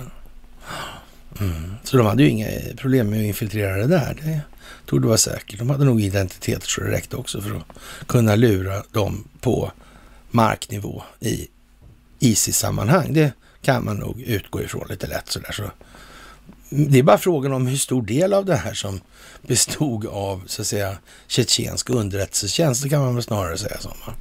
Mm. Och, och, och, kanske är det så att man har tänkt att spela det här hela resan. Det kan ju vara så att det här är en stingoperation och att det är strategiskt planerat så att till och med det här, alltså situationen i gamla restjugoslavien, finns med i den större strategiska planering som ligger till grund för utvecklingen. Kan ju vara så alltså att de här historierna i gamla restjugoslavien och Makedonien och det här. Mm. Ja, där, där var ju de här äh, spelgubbarna också, var det inte så? Jo, det var ju så ja. Det var konstigt. Ja, vi kommer tillbaka till det också. Det här blir inte så kort alltså, som man kunde tro alltså. Jaha, och eh, som sagt, det är ju vad det är med USA och Sovjetunionen, säga, men Ryssland i det här. Det är en teater och underlivsporslinet gör vad han ska, varken mer eller mindre. Och det handlar om att skapa optik för att människor ska förstå. Det är den största stingoperationen i mänsklighetens historia, tillika det största folkbildningsprojektet i jordens historia också, eller under jordens historia. Det är ju liksom eller mänsklighetens historia, ska man kunna säga då.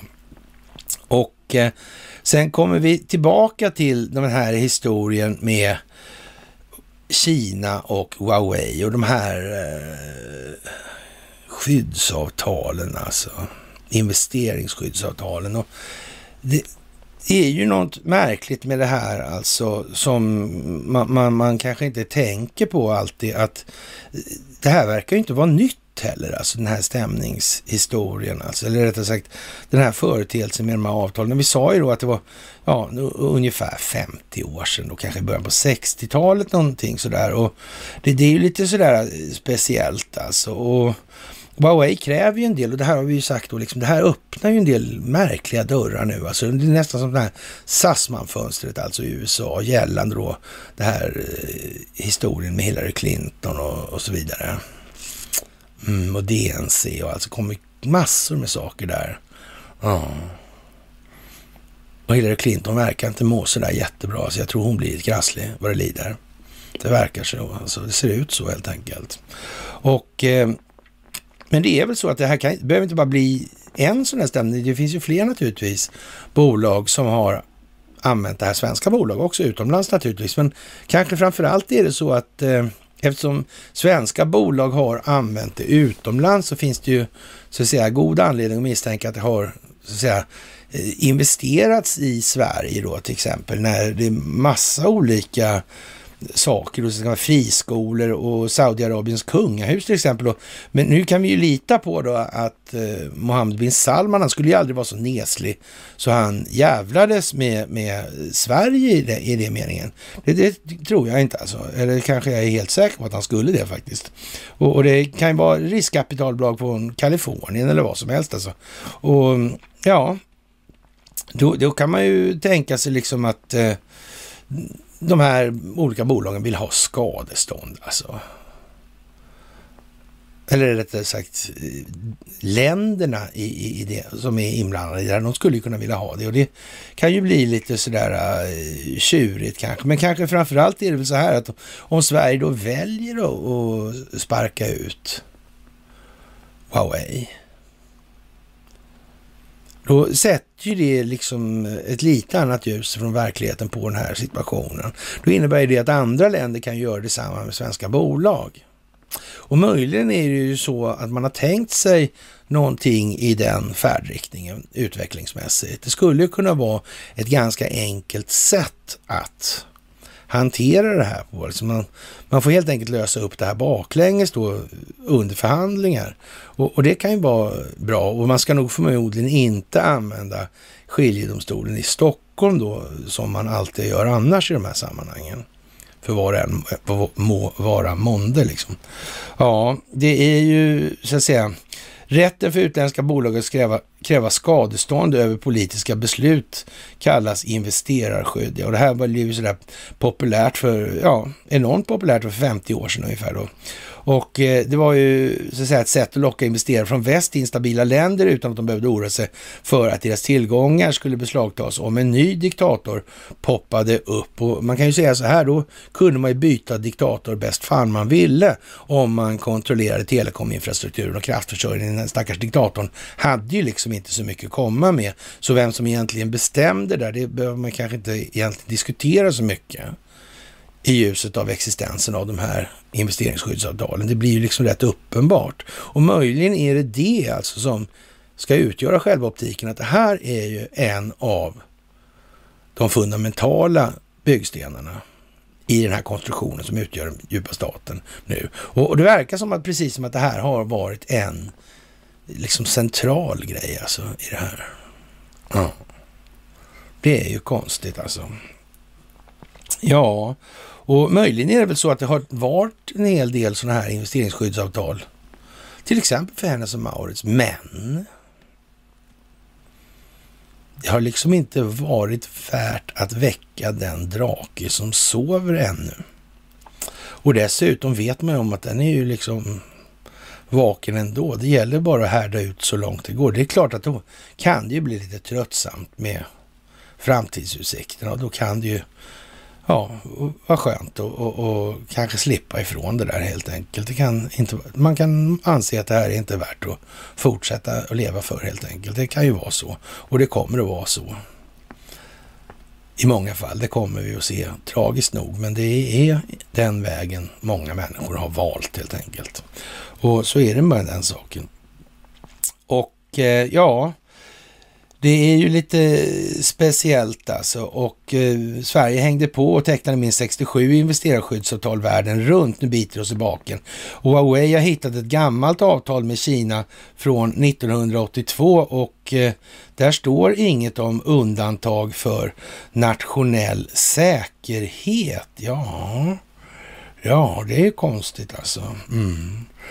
Jaha, och statliga kommerskollegium är en hedlig, så att säga, församling naturligtvis i sann, Stock, i sann Stockholmsbyråkratisk anda. Och man har låtit analysera vad Sverige egentligen har åtagit sig i alla dessa avtal men landar i en hjälplös slutsats att det är högst oklart. Och det kan man väl säga, det är ju en välvillig tolkning naturligtvis eftersom det är en Stockholmsbyråkratisk instans som ska se till ja, de enskilda vinstmaximeringsintressenas fromma.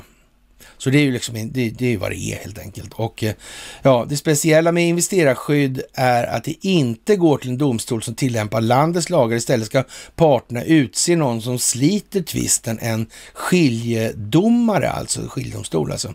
Och eh, ja, kan svenska staten vinna när Huawei tar saken till skiljedomare eller skiljedomstol då? Och eh, ja, som det är blir Sverige förstås vackert skyldig att betala vad man ådragit sig alltså. Och, och, då är det ju så att säga frågan om ska vi ha kinesisk underrättelsetjänst här då? då? Då får vi acceptera det i så fall. Mm. Men då är det ju samtidigt så att då kommer det in teknologi här som gör att den verksamhet som har bedrivits här tidigare i form av Ericssons verksamhet, den kommer ju inte gå att fortsätta med på det sättet. Därför att det går ju inte att vara med på helt enkelt. Det handlar om affärsskyldigheter eller affärshemligheter och så vidare då också. Så det går inte det där riktigt. Det blir arslet bak hur man än gör här.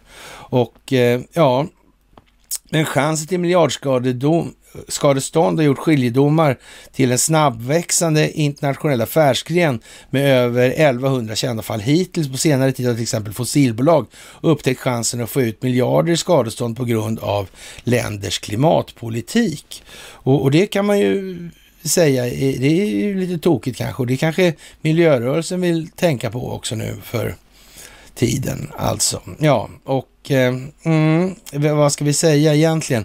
Avtalet med Kina kan till exempel sägas upp innan vi krävs på annat skadestånd. Kanske om vi inte vill att Volvobilarnas datorer ska sända info till fel mottagare och så vidare. Och så vidare. Ja, ni förstår ju själva här att kineserna har ett rätt stort övertag med sin komponenttillverkning i de här sammanhangen. Så svenska samhället blir ju vad det blir alltså. Och, och, det är frågan om, om vi ska hålla på med det för att Investor ska kunna tjäna pengar i Kina. Frågan är hur mycket pengar får vi då av Investor för det där egentligen? Är det någonting som gagnar befolkningen i en så enorm utsträckning och omfattning att vi kan liksom inte klara oss utan det där? Och utan det är egentligen helt och hållet det bästa för alla parter. Jag vet inte om störtlöjligt är ett tillräckligt starkt uttryck i sammanhanget. Jag är inte säker. Jag tror faktiskt inte det. Ja, och, och naturligtvis kommer då Eh, ja, och, och, det här är ju någonting som jag är rätt så trött på nu. Ungefär lika trött som jag är på de här defaitisterna som alltid snackar om att det är så jävla dåligt hit och dit. Och, och så att säga, är, är det verkligen svensken som ska betala? Är det inte Telekom som har ställt till det? Alltså... Och, och, och, och, man kan säga så här. Det är ett talande exempel på hur viktigt det är att befolkningen och i allmänhet och människor som uttrycker så i synnerhet får lida. Den visdomen är välbehövlig. Och visdom är bara hela lidande. Det är inget annat. Det, det är liksom helt otroligt. Om så hela jävla världen står i brand alltså, så är det många svenskar som har pengar. Ja, vad fint då. Mm. Ja, vadå 600-700 år hjärntvätt liksom? Nej, och du tycker du tänker jättebra liksom? Okej. Okay. Vilken jävla självbetraktelse alltså. Det är nog helt otroligt. Alltså det självföraktet lyser helt enkelt i de sammanhangen. Bedrövligt. Och det är inte så att några är fullkomliga och andra är värdelösa. Så är det alltså inte. Vi har alla den vägen att vandra. Vi kan alla ifrågasätta oss själva. Vi har alla utrymme till förbättringar av vår egen förståelse av våra egna känslogrunder och värderingar. Det har jag sagt några gånger och jag kommer fortsätta att säga det naturligtvis. Och eh, ja, vi kommer väl in lite grann då på Sverige igen då och när det gäller Karl Petter så är det lite jobbigt för han, han tycker det är liksom lite tjurigt med, med de här ja, patenten och de här grejerna. Det är lite besvärligt som fan liksom. Och för det blir ju inte bättre av det här. Huawei-frågan blir ju inte eh, bättre av det här att Kina har ju aldrig suttit på patenten tidigare. Alltså det har ju, ja, och om Ericsson var i Kina 1894 då så där, och, och, och sen när den egentligen aldrig lämnade det där då, då och, och, och sen kom tillbaka öppet efter den här fantastiska ambassadören kom hem igen och blev försvarsminister och den ambassadören i Sverige, alltså kinesiska kom tillbaka och blev försvarsminister och gav bort telekominfrastrukturkontrollen till Ericsson då i Kina. Det var ju väldigt, väldigt smart gjort av honom naturligtvis.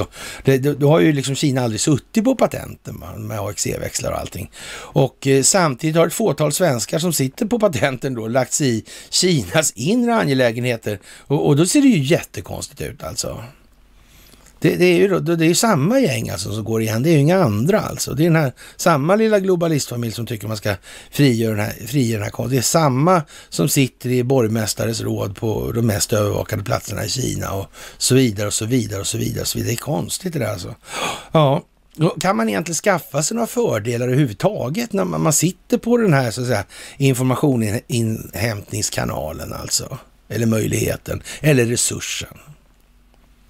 Har man den största informationsinhämtningsresursen, kan man då skaffa sig information? Är det, liksom ett, är det inte så då? Det heter så ändå kanske, jag vet inte. Man hör nästan på orden hur det förhåller sig. Kanske man pysslar med industrispionage? Kanske man pysslar så in i helvete med industrispionage så man måste använda proxys, alltså till exempel den djupa staten i Kina, för att bedriva industrispionage på sina egna allierade som då ska föreställas vara USA alltså. Är det så att kineserna springer den djupa staten i Kinas ärende och den i sin tur kontrolleras av de här krafterna och att den liksom spelar dubbelt på båda sidor. Typ som den var en neutral liten humanitär stormakt eller sådär kanske. Ja, jag vet inte, jag har ingen aning faktiskt. Ja, Swedavia som driver Arlanda Ja, de är under utredning efter Aftonbladets avslöjande. Aftonbladets avslöjande, låter det du? När katterna skiter. Ja, avslöjande om det kinesiska företaget Nuktek som är nära kopplat till Kinas militär och styrande kommunistpartiet. Va? Okej, okay. ja. Och eh, ja, amerikanska säkerhetstjänsternas och Homeland, Department of Homeland, DHS var det, eh, eh, säkerhetstjänst såväl som svenska experter varnar för ja, säkerhetsrisker med företagsutrustning. Detta eftersom det finns misstankar om att maskinerna kan ha bakdörrar, vilket möjliggör fjärrstyrning från Kina. Och, och den här, de här eh, utrustningarna används alltså på en rad olika platser och i en rad olika myndigheter. Och hur kommer det sig att det är så här då? då? Ja, man kan ju säga så här, om man, om man säljer då hårdvara och mjukvara i de här sammanhangen då som till exempel Ericsson då, och det här måste vara säkerhetsklassade grejer. Finns det ingen risk då att man tar de här gubbarna i, som man har i Peking då, sen så skickar man hit ett antal unga lovande studenter och sen styr man det här över tid och så att säga till de här är tillräckligt inlämnade i systemet för att då kunna göra karriär på trovärdiga grunder och så vidare. Och sen så gör man så att då plockar man ut en massa, gör en stor dataläcka då eller motsvarande. Va? Och, och sen får man sälja nya prylar helt enkelt. Mm. Och så kommer det heta då att det här stackars bolaget då var utsatt för då industrispionage då. Mm, och det ligger ju i landets intresse att skydda det eftersom det är statliga myndigheter och sådär. Ungefär som Trafikverket faktiskt noga räknat. Mm. Skulle det kunna vara ett satt system där då? Det skulle det inte kunna vara, nej.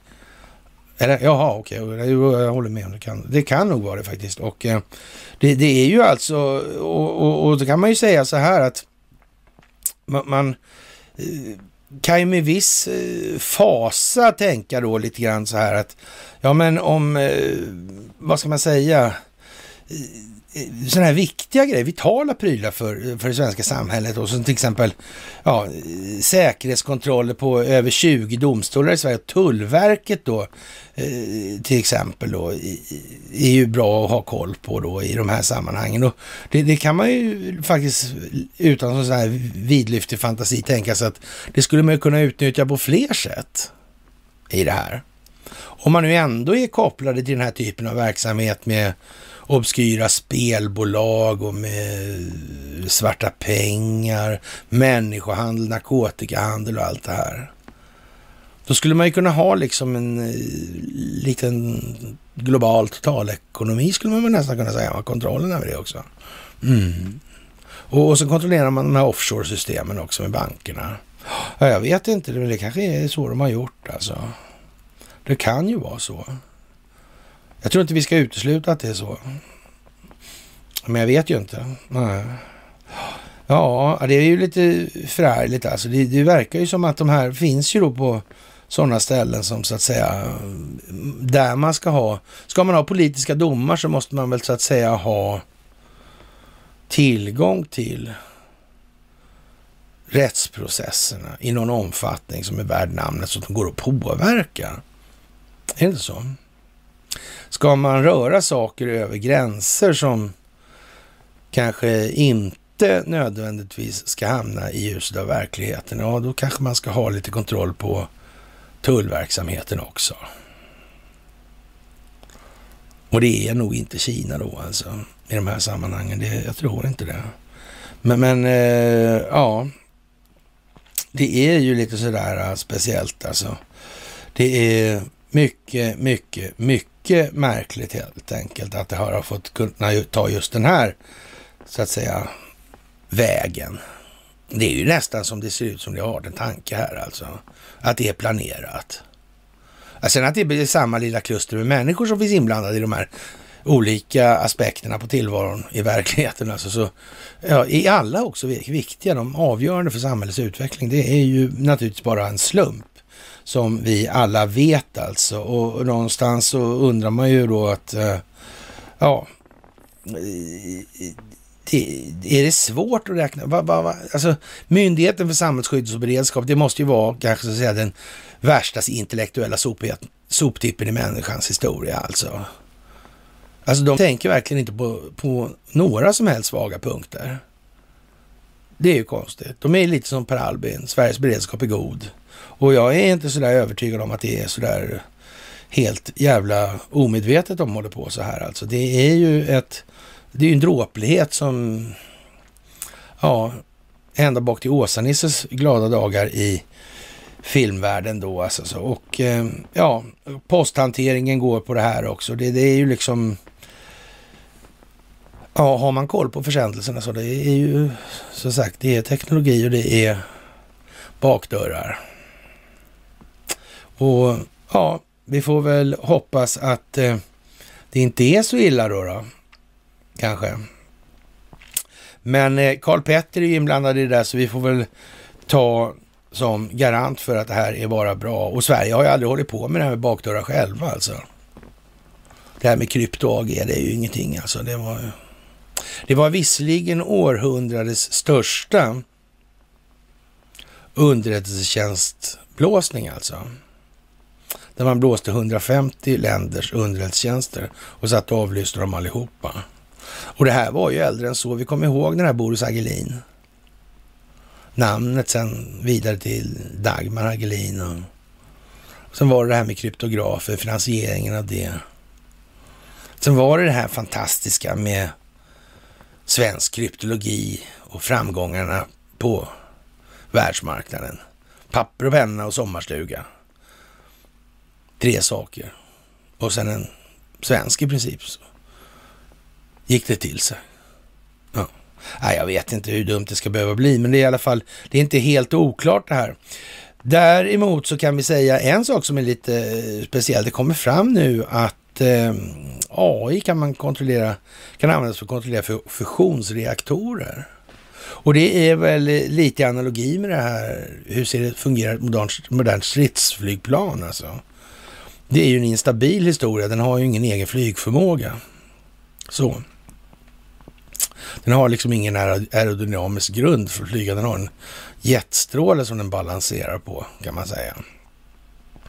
Och sen har den fenor för att, och, styra och så vidare. Men, men, och så är det datorer som räknar ordentligt, snabbt. Så. Och det är naturligtvis, det här går ju att applicera på andra sammanhang, till exempel ja, kärnreaktioner. Alltså. Det kan ju vara värt att tänka på. Jaha, och eh, Alex Schulman, han får bära tunga bördor nu alltså. Och eh, det är väldigt speciellt alltså. Nu har Magdalena Andersson börjat prata om utlänningar på samma sätt som SD skriver Alex Schulman. Och eh, ja, nu ska alltså sossarna ändra sig från alla ska med till det här är ett problem som andra får ta hand om. Och häromdagen intervjuades Magdalena Andersson i Dagens Nyheter och fick frågan om hur hon ser på den här flyktingströmmen som kan komma från Ukraina om Ryssland skulle invadera. Det kan man ju säga eh, är ju så att säga ett rättssäkert stalltips på hur det blir med den här frågan. Men, men, för att göra optiken tydlig ändå så, så säger Magdalena så här att hon var bestämd alltså i sitt svar och skulle det bli eh, ja, en eh, flyktingvåg så får andra länder ta ansvar. Punkt slut. Jaha, inte punkt jävla slut i alla fall då. Ja, men ändå då.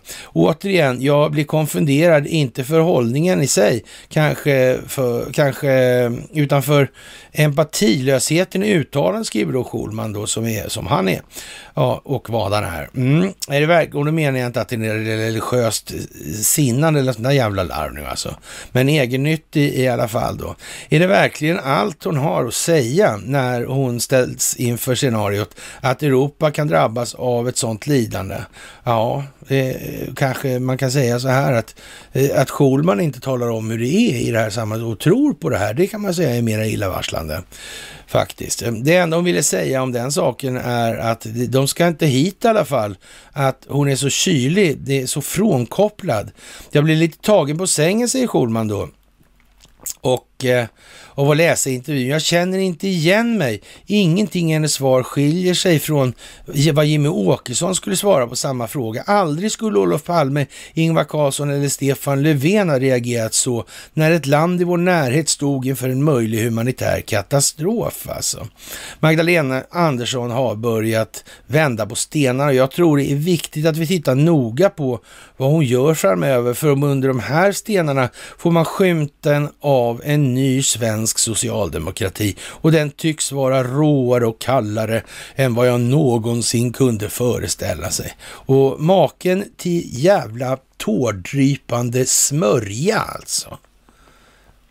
Alltså det är klart att ingen ska väl ta Alex Schulman på orden på det viset, alltså i någon allvarlig mening alltså. Men nu får det ju liksom, ja men eh, vi får väl hoppas att eh, det här landar där det ska då, om vi säger som så, i samma låda där katterna skiter alltså. Sådär, det kan vara bra. Jaha, och eh, ryska hoten, Ukraina-konflikten, Ukrainas armé, separatister i falsk flaggattack då, eller flaggattacker och, och massmedia börjar alltså tala om att det finns sånt där som heter falskflaggor alltså. Och då får vi ju vara tacksamma för att sådana här vällovliga länder som Sverige till exempel skulle aldrig göra något så jävla dumt. Eller fult, eller omoraliskt, eller eh, ja, ohedligt eller vad man vill kalla det för. Moraliskt förtappad skulle ju aldrig vi hålla på med då, eller det här landet hålla på med. Stockholmsbyråkratin är ett moraliskt hedersexempel för mänskligheten. Det tog vara klart. Visserligen, visserligen, så toppar våra internationella bolag, svenska internationella bolag, korruptionsligan. Det, det är fantastiskt. Men det har ingenting med någonting att göra. Nej. Och det är inte supportat ifrån Stockholmsbyråkratin. Nej, det är det inte. Nej. Nej, men då så, då vet vi ju det i alla fall och det är ju skönt att veta och ha liksom i ryggen alltså på så vis. Det är fan bra alltså. Och eh, för att göra lite ont då, eller föra smärta till skada då, så tar vi då att Putin uppges ha dödslista, förbereder fullskalig attack i Expressen. Det är fantastiskt alltså. Och eh, ja, det är ju, ja, det är ju lite sådär. Hur kommer det här sig egentligen? Vad är det där för någonting? CNN, vad tar de vägen? Vi, vi, kan ju liksom, hur många har fått sparken, Var har de fått sparken för? Vad är det för typer av verksamhet som bedrivs på den där jävla eh, firman egentligen? Är det seriöst det där menar de? Det verkar lite snett på det alltså. Brorsorna Como där alltså. Ja, det var verkligen lite snett. Alltså. Han ställt det där, verkar ingen höjdare heller. Men han verkar kanske ändå i alla fall, ja, lite bättre än den andra då. Det är sådär alltså. Mm. Eh, ja, hur var det nu? Hur fan kom de på på CNN som är en stor firma liksom? Att de skulle bli strategisk partner med Expressen? Ja, visserligen är ju då det Bonnier-ägt och Bonnier sitter ju rätt nära Investor och Wallenberg och, de sitter ju hyfsat nära Red Bee alltså och så. Mm. Så, men det kanske inte spelar så stor roll, alltså, bara för att ta en liten koppling i det här. Och fast den är ju liten i och för sig, så det, den får man ju förstå att den inte spelar någon roll. Alltså, det, det är klart. Så. Ja. ja, ja, det är klart alltså. Mm. Jag vet inte exakt alltså, om, om det här kan bli så mycket dummare. Det, det är inte, jag är inte säker på det, alltså, men, men det kanske kan det. Alltså. det vi ska låta det vara osagt alltså. Den här situationen i Kanada är naturligtvis en katastrof och det är frågan om en övertydlighet som saknar motstycke när ridande poliser rider ner en gammal dam i rullstol alltså. Jaha. Ja, vad, vad kan det möjligen bli för opinionsbildningsmässiga effekter av ett sådant agerande? Det, det är lite grann som den här eh, Christia Friland, va? E-, eller det här med att alla som håller på Trump ska bli av med sina bankkonton. Det, det är på något vis lite, alltså det är alltså något hårfint alltså. Över ribban för anständighet och, och så att säga riktig trovärdighet ur ett opinionsbildningsmässigt perspektiv. Så, jag tror det. Jag tror det faktiskt. Jaha.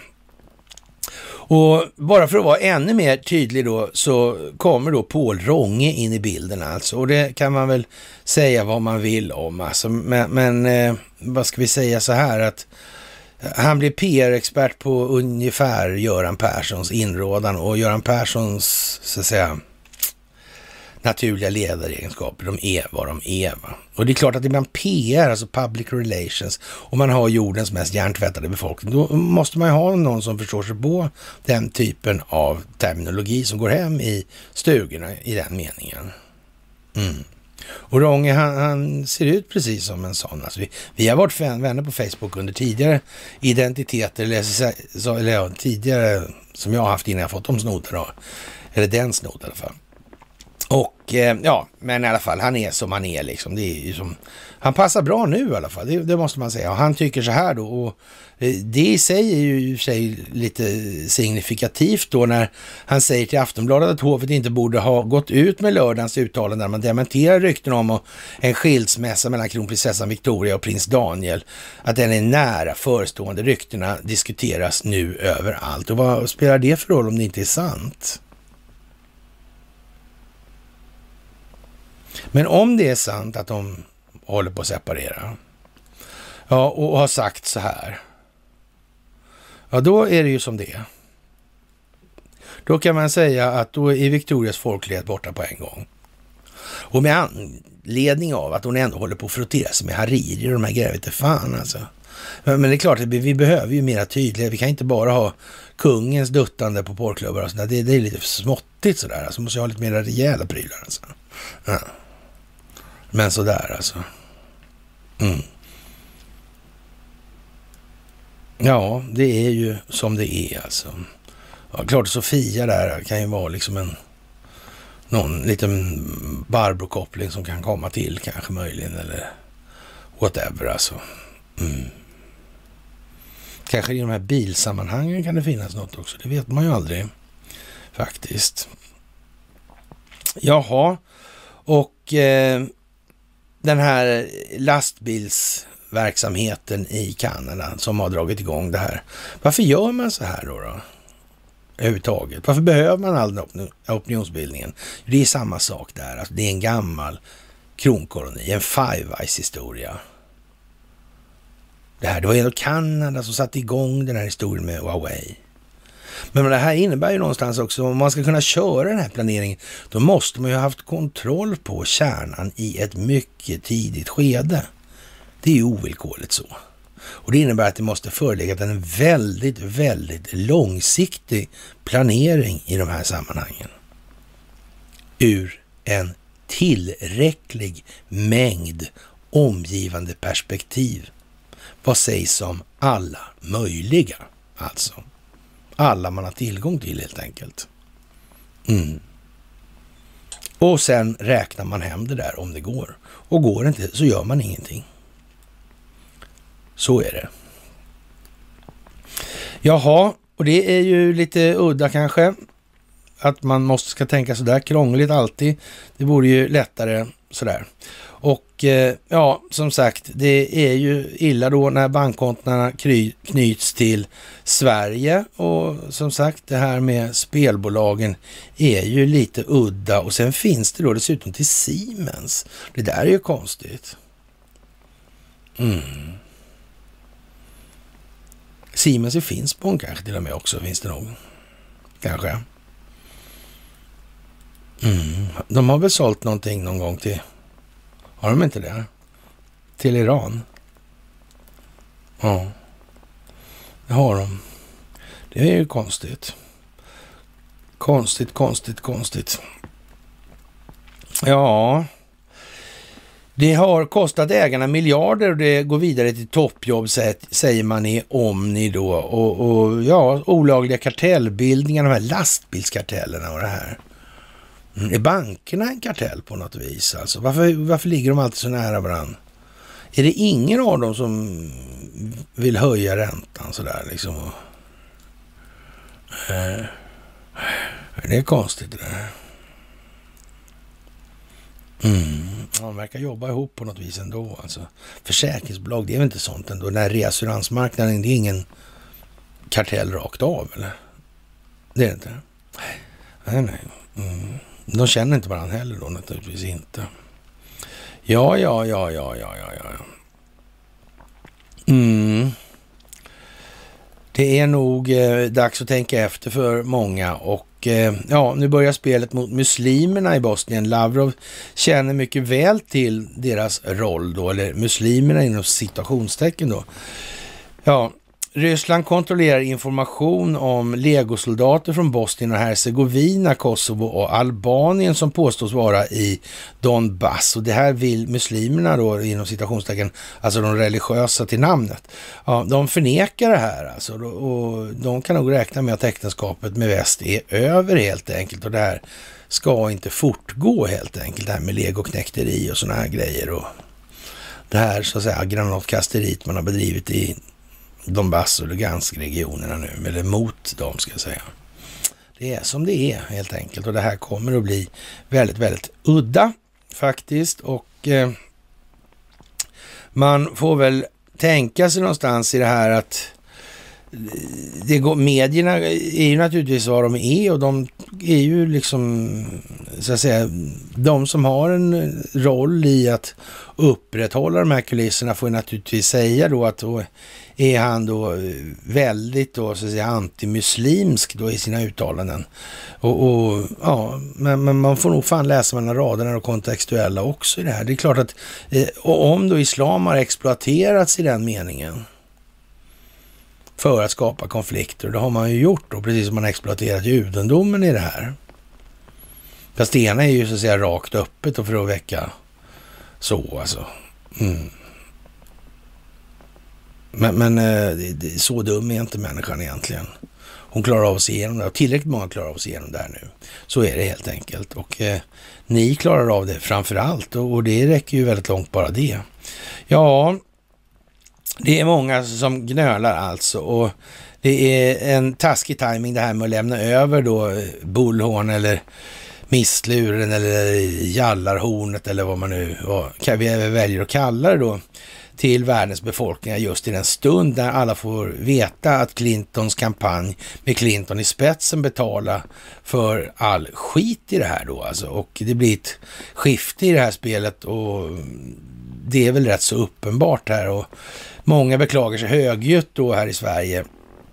För media säger ju ingenting mer än om Donald Trump än att det är stopp i toaletten i Vita huset och det kan man ju tycka är lite tunt helt enkelt blekt, rent ut sagt.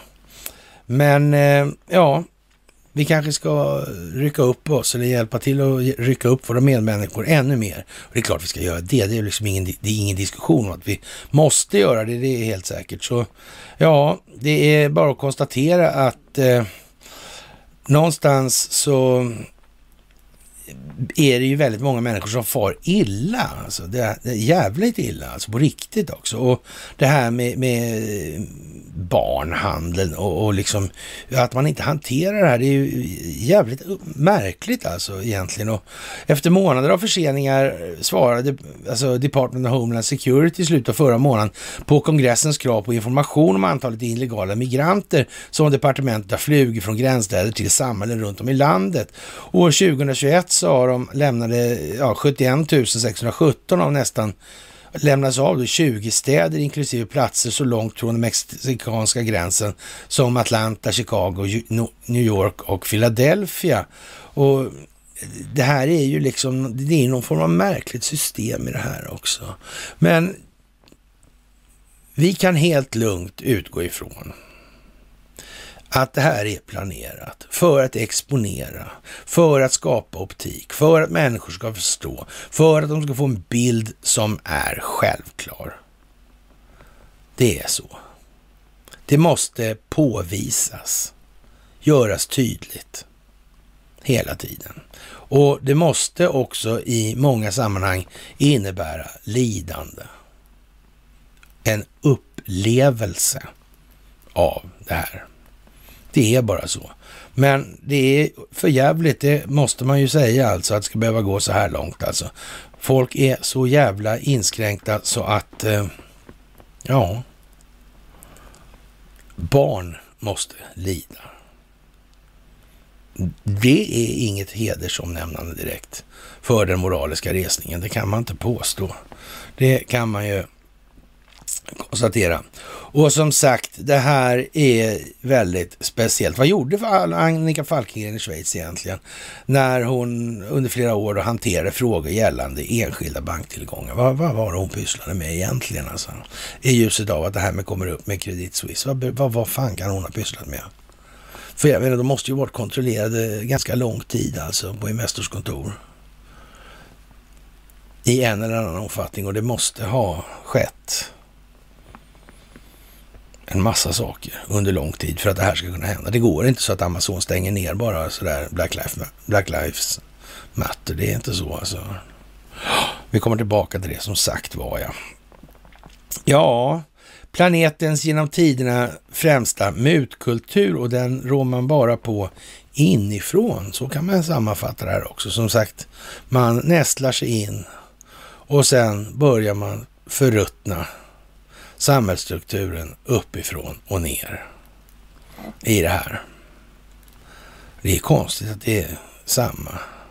Och lustigt nog uppfann man det här med investeringsskyddsavtalen och hade en skiljedomstol i Stockholm. Och ingen kände någon annan och ingen hade planerat någonting. Utan det blev bara så, som av en händelse att telekominfrastrukturkontrollen över 184 länder hamnade hos Ericsson. Kraftförsörjningen i 150 länder hamnade hos ABB och så vidare och så vidare och så vidare.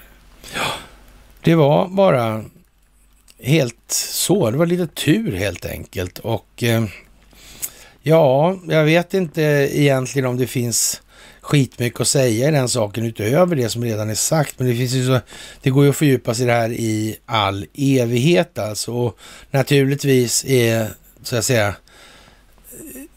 inblandning i de här tvätthärvorna, det är ju all skit som går naturligtvis. Och vi har ju ett antal svenskar som finns med i det här. Och, och det är naturligtvis på goda grunder. Och, och, det är ju inte lite sådär uh, lite grann nu, utan och Sen kan man ju säga så här också att det, det, det där kommer ju leda vidare. Det är ju lite som ett Sussman-fönster här och det, det, är ju ingen som kommer missa de här kopplingarna när det gäller då, man säger den här svensken då som har startat Cherry Casino och, och, och han, det är liksom grunden på något vis för penningtvätt i Makedonien och det kan man ju tycka är lite Ja, det är ju anmärkningsvärt. Men det finns nog mer kopplingar i det där. Det här Cherrybolaget alltså. Det finns ju fler folk där alltså som, som i, i grunden där alltså. Mm. Det finns en gammal berömd krog i Sundbyberg inblandad i det där också. Mm. Solvalla finns faktiskt med i det där också.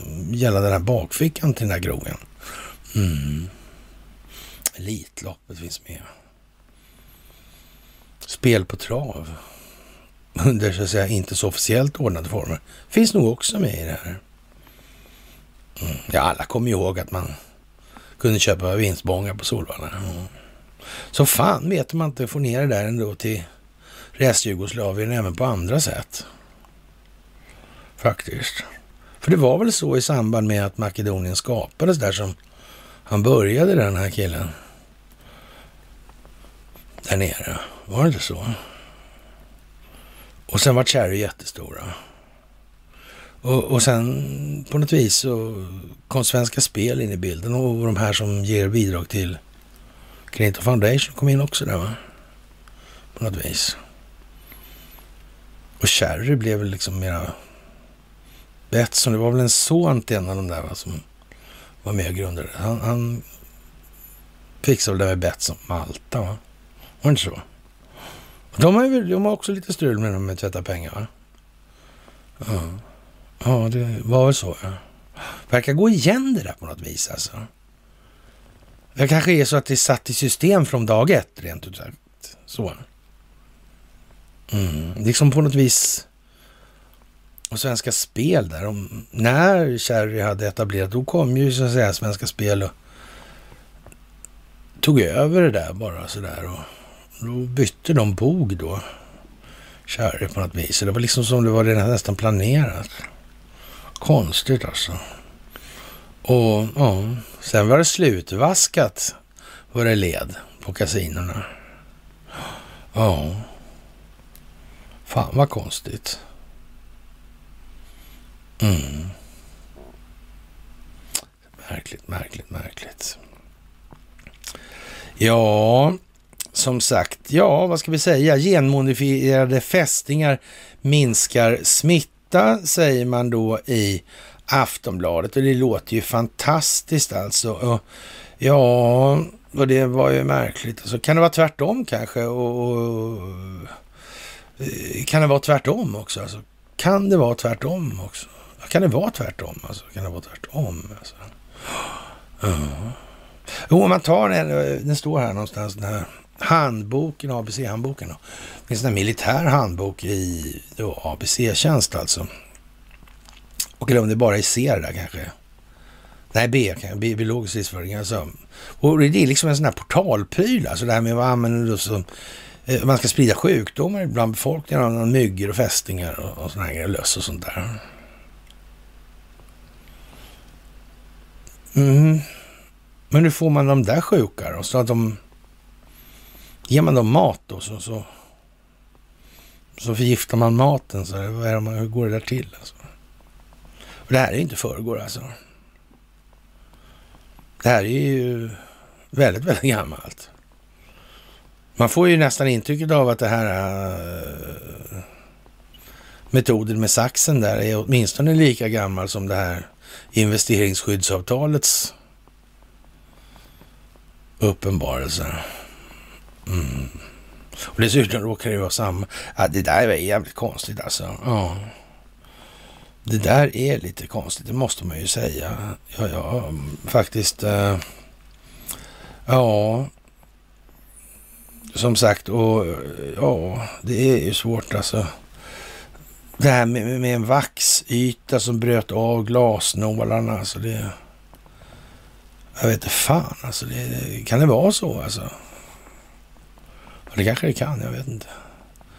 Ja. Jag vet inte om... om är det tydligt här på något vis? Vill man ha något sagt kanske?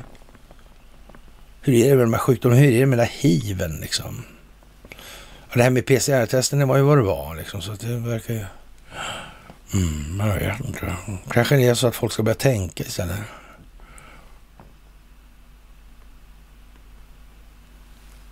Ja, det är så omöjligt att veta. Så omöjligt att veta.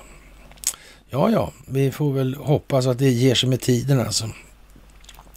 Som sagt, det är krissamtal och planen för en attack är fast nu här. Och, och, som sagt, nu var det ju två gånger förra veckan det skulle smälla, eller så, så det gjorde ju inte det. Och ja, vad ska vi säga?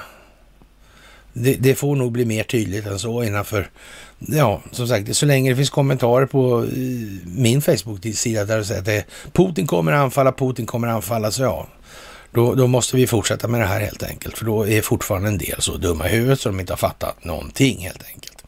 Jaha, och snöovädret är in över landet. Jag vet inte om det är egentligen någonting som är annat än det brukar vara så här års helt enkelt. Men det kanske är någon form av covid-snö eller någon form av Putin-snö eller ryss-snö eller Trump-snö eller Sådär. Och då, då, då, är det ju naturligtvis mycket värre alltså. Så. Och, och då måste vi enas. Och så vidare och, och så. Jaha. Och eh, ja, nu ska inte vi eh, recitera det där för det är lite dumt alltså. Och Eh, ja, så att säga.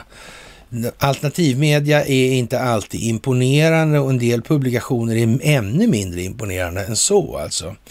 Och, och, det är väl lite sådär eh, trist helt enkelt. Och eh, ja, det gick mycket med det där, men bristen på information från Ericsson om Irakhärvan oroar marknaden, säger förvaltare i Svenska Dagbladet sedan aktien fallit 20 procent förra veckan. Det har vi tagit upp redan.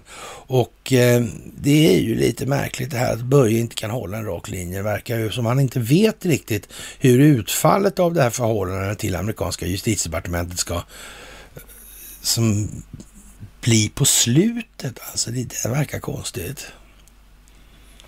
Eller också gör han ju det, men han får inte säga något.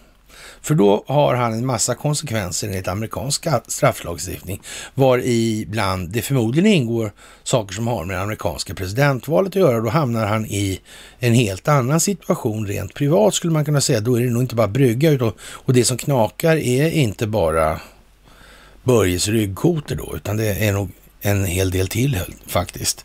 Och eh, ja, det är ju lite eh, tråkigt. Jaha, och eh, det här med Kanada är ju naturligtvis övertydligt och det här kommer samtidigt. Det sitter ihop i Five Eyes och det sitter ihop med avlyssning, det sitter ihop med Ericsson. Det sitter ihop med offshorebanksystemet, det sitter ihop med svarta pengar, det här när de penningtvätt, narkotikahandel, banker, underrättelsetjänstkollektivet, framväxtningen av det moderna militärindustriella komplexet och så vidare. Ja, ni känner ju till det här med de här föreläsningarna vid det här laget, så det är ju inte liksom så mycket att, diskutera egentligen alltså. Det, ja, vad ska vi säga, och, och, den här myten då, man håller ju den levande, alltså det kommer att bli kärv diktatur och så vidare, därför att det finns människor som faktiskt fortfarande tror på de här jävla dumheterna och faktiskt måste väckas upp. De vägrar att tänka efter alltså. Sen kan det komma hur många sådana här målande filmer som helst på när civilbefolkningen i Ukraina då ska föreställa, påvisa någon form av stridsmoral och ännu värre då, man kan säga så här, när, när man man tänker sig då att de här människorna liksom kommer där i sina civila kläder med olika, ja jag vet inte vad, trämyss och bysse liksom. så Emil i Lönneberga och, och ja, det där är mycket speciellt alltså. Och, och om man tänker sig så här, vad egentligen så skiljer ett elitförband från ett vanligt förband, det är ju så att säga att den lägsta nivån är mycket högre. Det vill säga de snubblar inte på sina egna skosnören. De kan sätta på sig uniformen rätt så att den blir ja, vad den är ägnad för, ämnad för och, och så vidare. De kan hantera vapen och sådana här grejer och, och det är sådana här eh, militär fundamenta. Va? Och när man tittar på det där då Ja, och, och, så tänker man efter då att, och tänker, men fan nu ser ju alla det här vad det är, för vad det är då. Och, och så blir man ju liksom lätt förvånad då att, att nej, det gjorde de inte, nej. nej. Och, och, det är ju lite synd faktiskt. Men det går ju faktiskt, behöver inte ha så mycket militär bildning för att kunna tänka liksom utöver i militära termer sådär i alla fall. Mm. Och de flesta klarar ju faktiskt av att se det där till, och tänka efter. Det är nog bättre att man har likadan ammunition ifall man ska, eller ska alla åka hem och köpa då när de tar slut då, eller hur fan gör man liksom? Och så vidare och så vidare. Det där är ju liksom lite speciellt. Det, må, det, det måste man ändå säga. Det, det, är väl tydligt nu och det är ju som det är. Och eh, det här med utnämningshistorien, höll på att säga, men utnämningsmakten, det är ju någonting fantastiskt som vi har haft från Axel Oxenstiernas dagar alltså. Och ja, oförvitliga och oberoende statstjänstemän och kvinnor och Eh, ja, det har genom sekler och framåt har vi haft svart bälte i statsadministration och någon påstår att han själv haft nöje att arbeta tillsammans med många utmärkt kompetenta kvinnor och män inom staten genom åren. Och eh, ja, den så kallade utnämningsmakten är sannolikt den viktigaste anledningen till att man är beredd att hiva all ideologi över bord så länge man hamnar i regeringsställning. Tillsättningen av chefstjänster inom statsförvaltningen sker oftast helt utan insyn eller konkurrens och kan strida mot FNs korruptionskonvention, skriver Staffan Salén i det här då, då på affärsvärlden och det kan man ju säga, det är ju tvunget nu och vi har varit på det där med dels då det här med att vi inte har någon maktdelningsprincip utan vi har någon Eh, liten läcker historia som heter folkdelningsprincip. Vi har en ja, riksdagsstyrelse med en direktör till exempel. Mm. Vi har utnämningsmakten i det här och det är alltså så institutionaliserad korruption som det bara någonsin går att komma överhuvudtaget på hela planeten. Alla andra länder har förstått att så där ska man inte göra alltså. Det är riktigt, riktigt, riktigt dåligt. Faktiskt. Vi har ingen konstitutionsdomstol heller och vi har ingen konstitution heller. I den meningen. Nej. Och, och då kan man ju undra hur länge ska behöva hålla på det här. Då? Ja, till tillräckligt många förstår tillräckligt mycket alltså. Ja, och det kan ju ta en stund alltså. Och eh, det är pengar som styr politiken och det är bankernas pengar dessutom. Det är bankernas räntebelastade skulder som utgör betalningsmedlet faktiskt. Och eh, ja, det är ju jätte, jättegulligt helt enkelt. Och jag vet inte, kanske det går inte så mycket större nu då kan vi väl uttrycka det som i alla fall. Det är ju svårt att det, det, är ju enormt. Det är globalt alltså. Det är det största folkbildningsprojektet i mänsklighetens historia. Det är den största stingoperationen i planetens historia i det här. Och det, det, är inga små saker, det är stora saker och det är fantastiskt, fantastiskt, fantastiskt att få vara med om det här. Och eh, ja, många har mycket att säga naturligtvis för att dra bort ljuset från verkligheten. Så är det. Det är förledning och det är institutionaliserad korruption som måste döljas till varje pris. Annars kollapsar hela det här systemet. De här folkbildningsentusiasterna då, riksbankschefer och politiker och ledande militärer och det är allt igenom samma sak. Det är ingenting annat.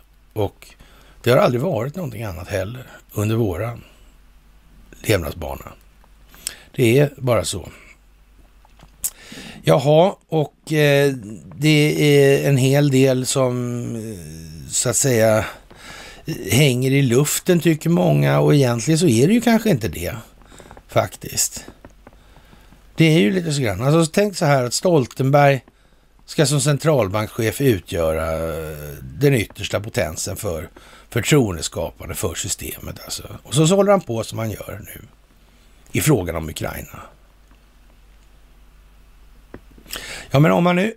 Det blir liksom klart att det här har varit nians jävla blåsning. Ja, och Biden och det här gänget kommer framstå som riktiga jävla idioter, inklusive Stoltenberg.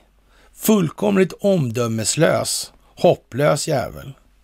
Då ska han alltså vara det största förtroendeskapande kapital som den norska centralbanken har att tillgå. Är det någon jättebra i det ur ett opinionsbildningsmässigt perspektiv? Blir det trovärdigt eller? Handlar det här om att fälla förtroendet för det här jävla skitsystemet eller handlar det om det inte?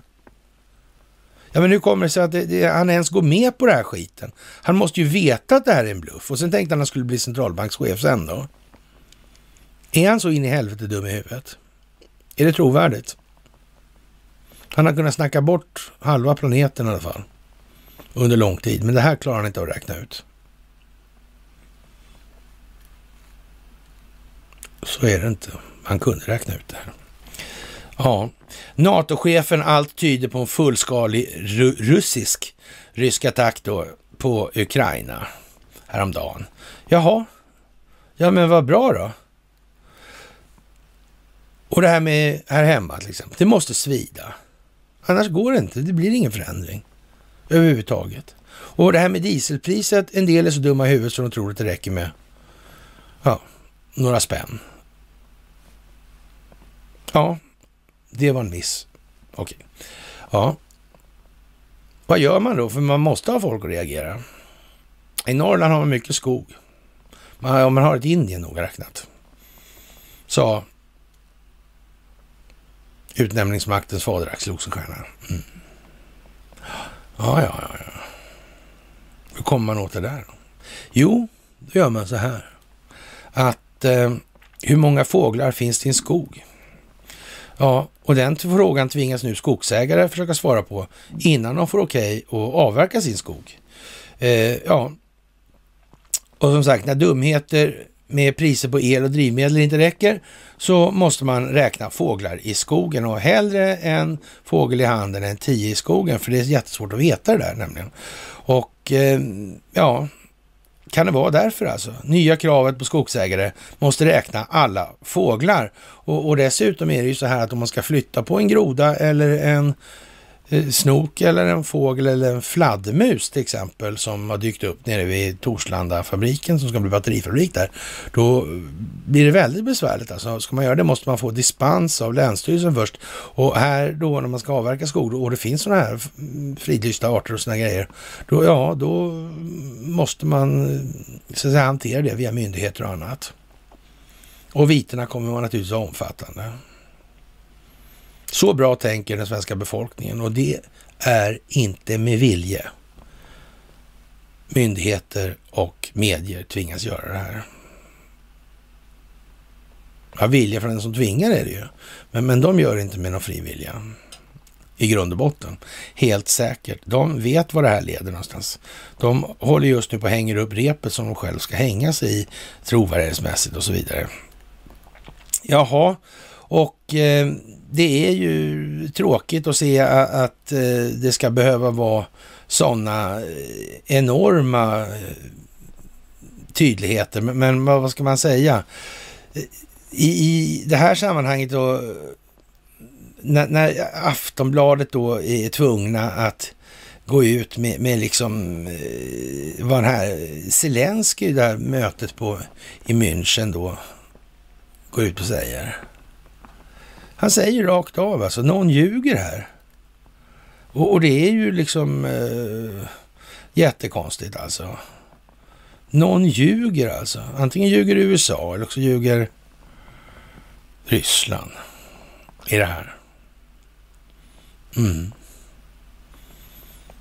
Känner Zelensky till det här med situationen i Ukraina? Är det så att han känner till den bättre än amerikanerna gör? Ja, kanske han gör. Jag vet inte, men eh, ja. Men det här försöker naturligtvis Aftonbladet spinna till sin eller den djupa statens fördel och det är också meningen att det ska vara på det viset alltså.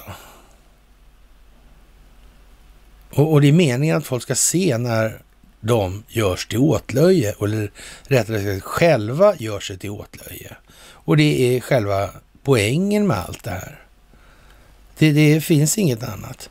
Och ja, Amazon stänger som sagt av då Black Lives Matter och det här är ju lite anmärkningsvärt och det här kommer ju hack i häl på Hillary Clintons kampanjadvokat, mannen som finansierade stildossien och nu representerar BLM, att ledare har flytt från välgörelse, ja det gör han därför att ledare har flytt från den här välgörenhetsorganisationen för en liten utredning som de har förskingrat då 60 miljoner dollar alltså. Och det är ju ganska dyrt, så det är mycket förskingrat i alla fall. Och, och så att säga, ja, Black Lives Matter Global Network Foundation har alltså tillsatt Hillary Clintons tidigare advokat Mark Elias för att hantera sina böcker eller rä sina räkenskaper visar ansökningar då om välgörenhetstillstånd då till myndigheterna och Elias och den demokratiska nationella kommittén DNC finansierade en smutsgrävande kampanj under presidentvalet 2016 som ledde till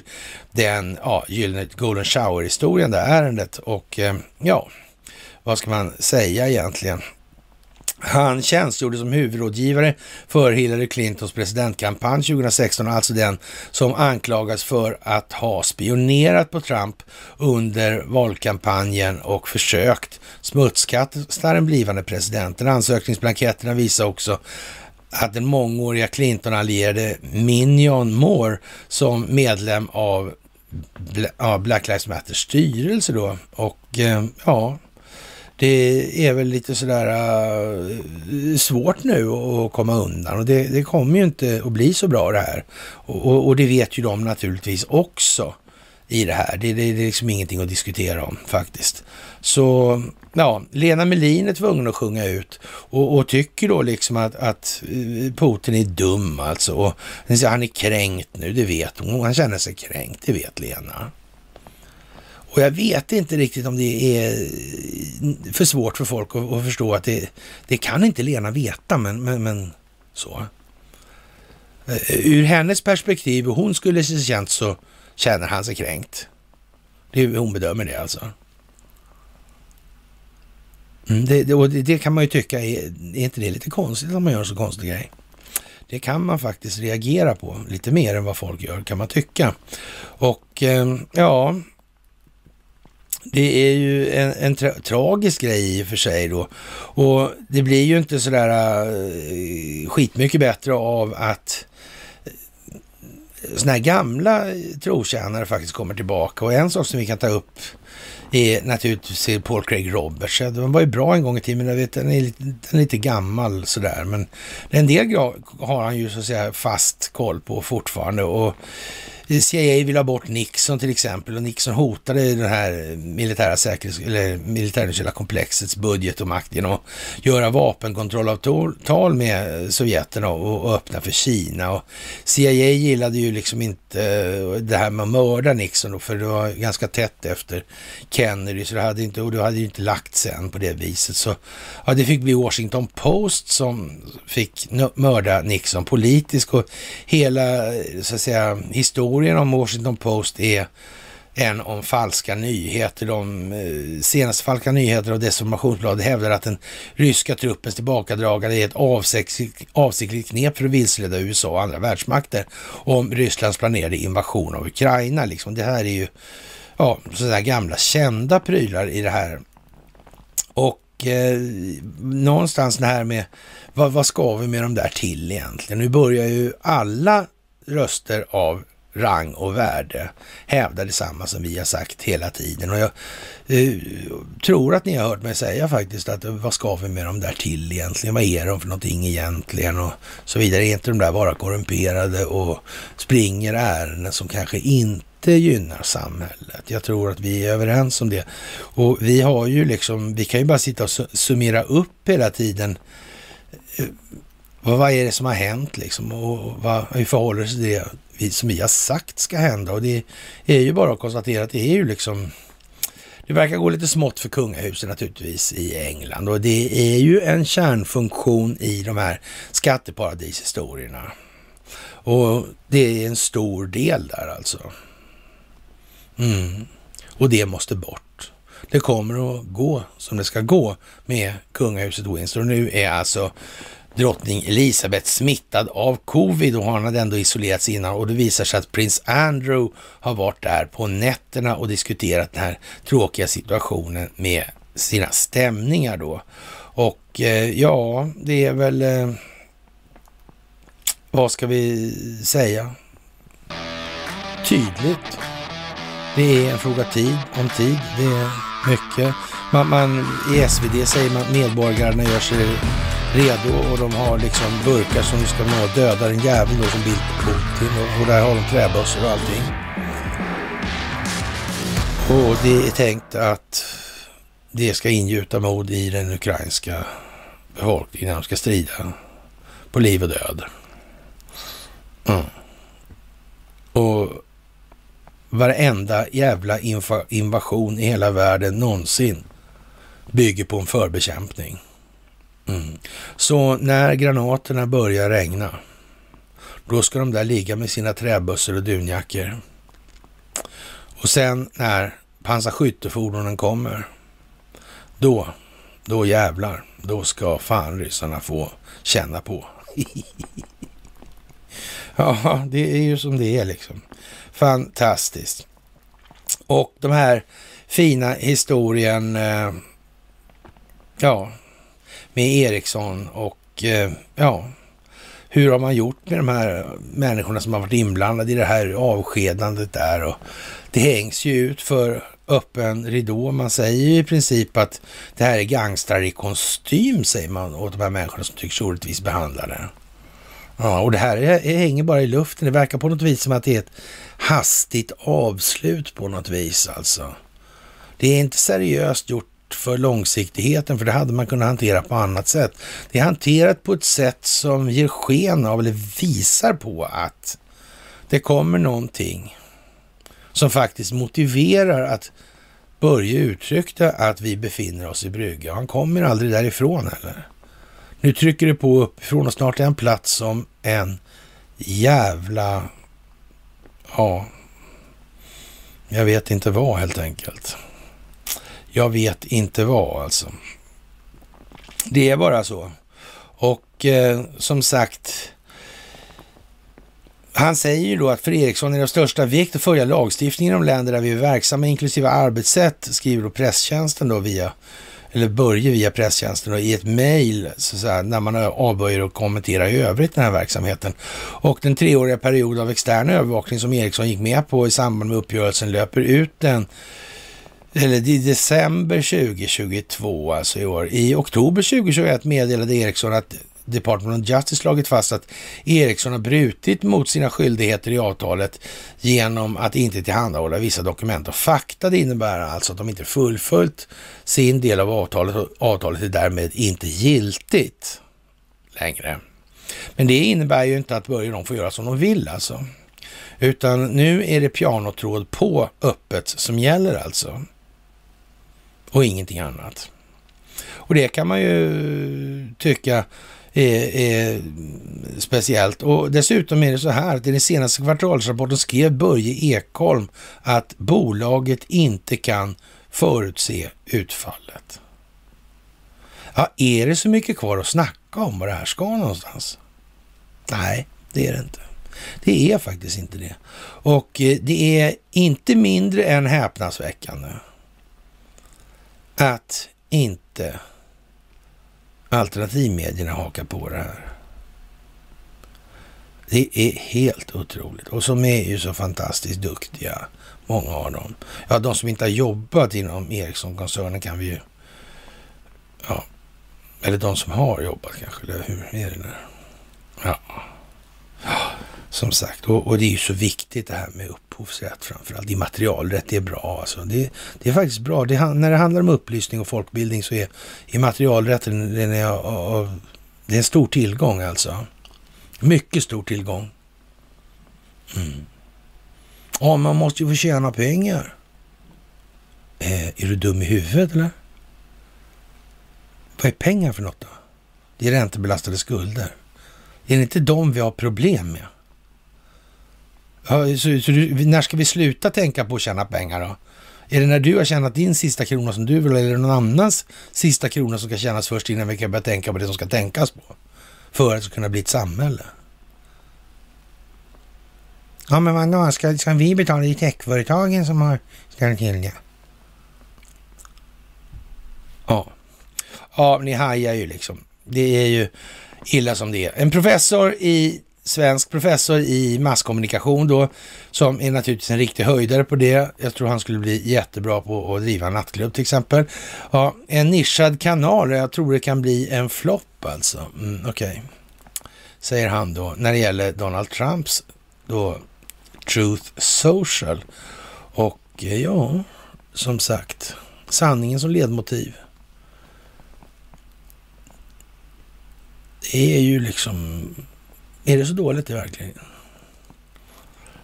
I sociala sammanhang. Att alla är överens om det. Och det blir då öppenhet och transparens på liksom rätt så klara grunder. Men det är ett misslyckande. Ja, man kan väl säga att det är som det är ungefär. Liksom. Man kan säga att nej, det, det verkar inte vara någon stor naturliga ledare där i alla fall.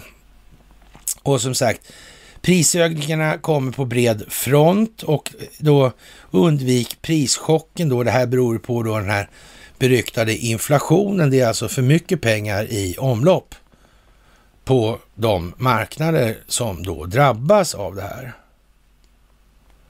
Enligt gängse resonemang. Det är ungefär som lika, det förstår vem som helst att det är inte så, utan, och det är precis lika enkelt som att ja, det, eh, bankerna kan höja räntan oavsett politik, säger Åsa Nisse då nu idag. Ja, tänka sig. Men varför har inte någon sagt något att det är så? Vad beror allt det här på? Jaha, vi har ju det vi har att tas med och det är ju vackert så. Och eh, vad ska vi säga?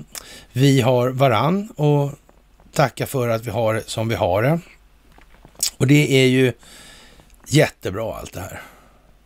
Det kommer att bli fantastiskt. Men nu blir det ju lite så att säga samma ältande från olika håll hela tiden i det här. Det handlar om oss själva som individer, det handlar om våra känslor, det handlar om vår sexualitet, hur vi ser på oss själva, vår självbild, hur självbilden förhåller sig till verkligheten, hur våra känslogrundande värderingar egentligen ligger i förhållande till verkligheten. Har vi rätt åskådning? Har vi rätt självbild? Har vi en självkänsla värd namnet? Eller hur är det här egentligen? Och så vidare. Är det så att vi ska till djurstadiet eller ska vi allting gå på det biologiskt grundade? Hur mycket ska vi låta vara biologiskt styrande? Ska vi kanske ta tag i frågan med neuromuskulär intelligens? Är det jättelätt eller svårt att förstå att om man inte ens har kontroll på sina egna muskler i någon som helst omfattning, alltså skelettmusklerna då, eh, så eh, kanske man inte är så motoriskt sinnad och det, på något vis så måste man kunna inse att det har någonting med receptiva förmågor att göra det här alltså. Kognitiva förmågor här. Det är liksom bara så. Det, det är så någonstans alltså. Mm. De styrs med tankar de där rackarna. Alltså har man inte sådana tankar då saknas ju tankar någonstans. Alltså, är, man, är, det, är det en intelligens det kanske? Eller jag vet inte. Är det där någonting som kan vara eftersatt i många sammanhang? Kan det vara så att till exempel Eh, muskulaturen i överryggen runt nervbanorna på något vis är, är, är viktig någonstans i det här? Är det bra det liksom att delar av den muskulaturen förtvinar ju inte, gör, gör det inte, men den, den, blir i alla fall obrukbar kan man säga sådär av eh, olika anledningar som ja, restprodukter, metaboliter som bildar myoser och sådana här grejer. Alltså är det sur miljö och inflammationer och sådana här grejer. Mm. Konstigt det där alltså. Det är mycket speciellt. Vi kanske ska prioritera den här typen av frågor också lite mer. Kan det vara så? Kan det här med kosten vara någonting som jag bryr sig om överhuvudtaget? Kan det vara så? Ja, jag vet ju inte. Faktiskt. Det är ju lite udda, det får man ju säga. Jaha, och som sagt det här med Jan Guillou alltså. Det är ju en självgrävd grop alltså. Jag menar det här med att eh, vara spökskrivare åt Säpo. Så frågan blir väl egentligen bara då, du, hur många spökskrivare finns det då? Eftersom det tydligen finns sådana. Är det vanligt eller håller sig tidningarna med sånt alltså? Varför har inte någon sagt något om det så då? Håller etablissemanget tyst om det? Ja. Tänk om det där skiten sitter ihop med utnämningsmakten. Och dessutom finns inom folksuveränitetsprincipen. Ja, men vad blir det kvar då, då? Egentligen. Det blir ju väldigt speciellt, det måste man ju säga. Ja, det är ju som sagt fantastiskt alltihopa. Och eh, som sagt, det kommer att rinna in här när som helst alltså. Och vi har kommit så långt i de här sammanhangen att eh, Svenska Dagbladet Jenny Norberg har alltså tagit upp ordentligt i det här, vad ska man säga, språkbehandlingen alltså, språkvården nu. Orden. Det är viktigt. Tänk på det nu. Glöm inte det. Kom ihåg det varje dag. Arbeta med ert eget ordförråd. Försök använda nya ord. Försök få mer precis meningsbyggnad. Försök göra skarpare avgränsningar, men ändå ur ett vidare perspektiv. Det är viktigt nu. Det är jätteviktigt. Och eh, som sagt, vi vet alla hur eh, tokigt det var med den här Lisa Hook och eh, hennes kopplingar till verksamheterna kring Ericsson och hur de här har varit inblandade i fusket mot Clinton. Eller mot Donald Trump av Clinton-kampanjen. Det här kommer att rulla, rulla in i Sverige alltså. Och då kommer den svenska befolkningen att se ut som riktiga jävla idioter i omvärldens ögon. Om vi inte gör så gott vi kan och att om inte omvärlden uppfattar att vi har gjort så gott vi har kunnat, och då kan det bli riktigt tråkigt. Faktiskt. Så det vill till att vi lägger manken till i det här. Att vi inte tycker att det är någon annans fråga. Att vi inte sitter och gnäller över våra egna sketna pengar i de sammanhangen alltså. Det är så alltså nu. Det, det är större det här än allt annat. Och det är viktigt att vi får fart i det här. Ännu mer fart, ännu mera bredd, ännu mera djup i det här. Det är helt avgörande för vad som komma skall och det måste man komma ihåg. Och som sagt, Miljöpartiet tycker på allvar att höj priset på bränsle till 100 kronor litern. Ja, vad, vad finns det att säga? Ja, men de kan väl säga 500 eller 1000 då, höja till det, så får vi väl se. Ja, men skogsägarna får väl fan räkna myror till slut om det är det då. Det, det, det ska fram. Det ska igenom. Förståendet ska etableras. Förstående förstånd. Oförstående. Oförståndig. Det är så. Jaha, det är någonstans man tycker ju att det, det är liksom, ja, och, och, det är ju klart att om, om det är då eh, ja, genusfientligt att äta kött, va? ja, då är det ju som det är helt enkelt. Och det, det kan man ju tycka är dramatiskt och, och dumt så in i helvete när, när, man skriver sådana grejer och säger sånt i parlamenten i, i Kanada. Det är klart. Men när det kommer samtidigt som de här historierna då i, i Sverige till exempel då med, med när det gäller då eh, den här Jenny Norberg då, till exempel, som jag haft mycket korrespondens med förra morgonen och sådär. Så ja, hon snisslar i banan själv. Och, och, jag ska läsa upp den lite grann så här avslutningsvis. Och sju av tio tror att journalister ljuger, att de överdriver och med avsikt försöker vilseleda. Ja, det är ju lätt hänt nu för tiden, kan man ju säga. Och det, det visar en färsk undersökning som gjorts i 28 länder. Andelen har stigit jämfört med förra året. Tre fjärdedelar av 63 000 tillfrågade är bekymrade över att falsk information kan användas användas som vapen. Alltså oron är befogad med andra ord. Alltså, många miljoner amerikaner tror att den sittande presidenten hamnade i Vita huset på grund av valfusk. Och döma av mina läsarmail har den idén fått visst fäste globalt. Se där ja, se där ja. I Kina skrivs skolböcker om för att ge en mer smickrande bild av kommunistpartiets historia och Putin. Och, och möjligen kan ju det äga sin riktighet också faktiskt. Kanske inte själv känd som en sanningsägare ja, av viss och given anledning så är också, har anklagat väst i allmänhet för att bedriva en desinformationskampanj om Ukraina.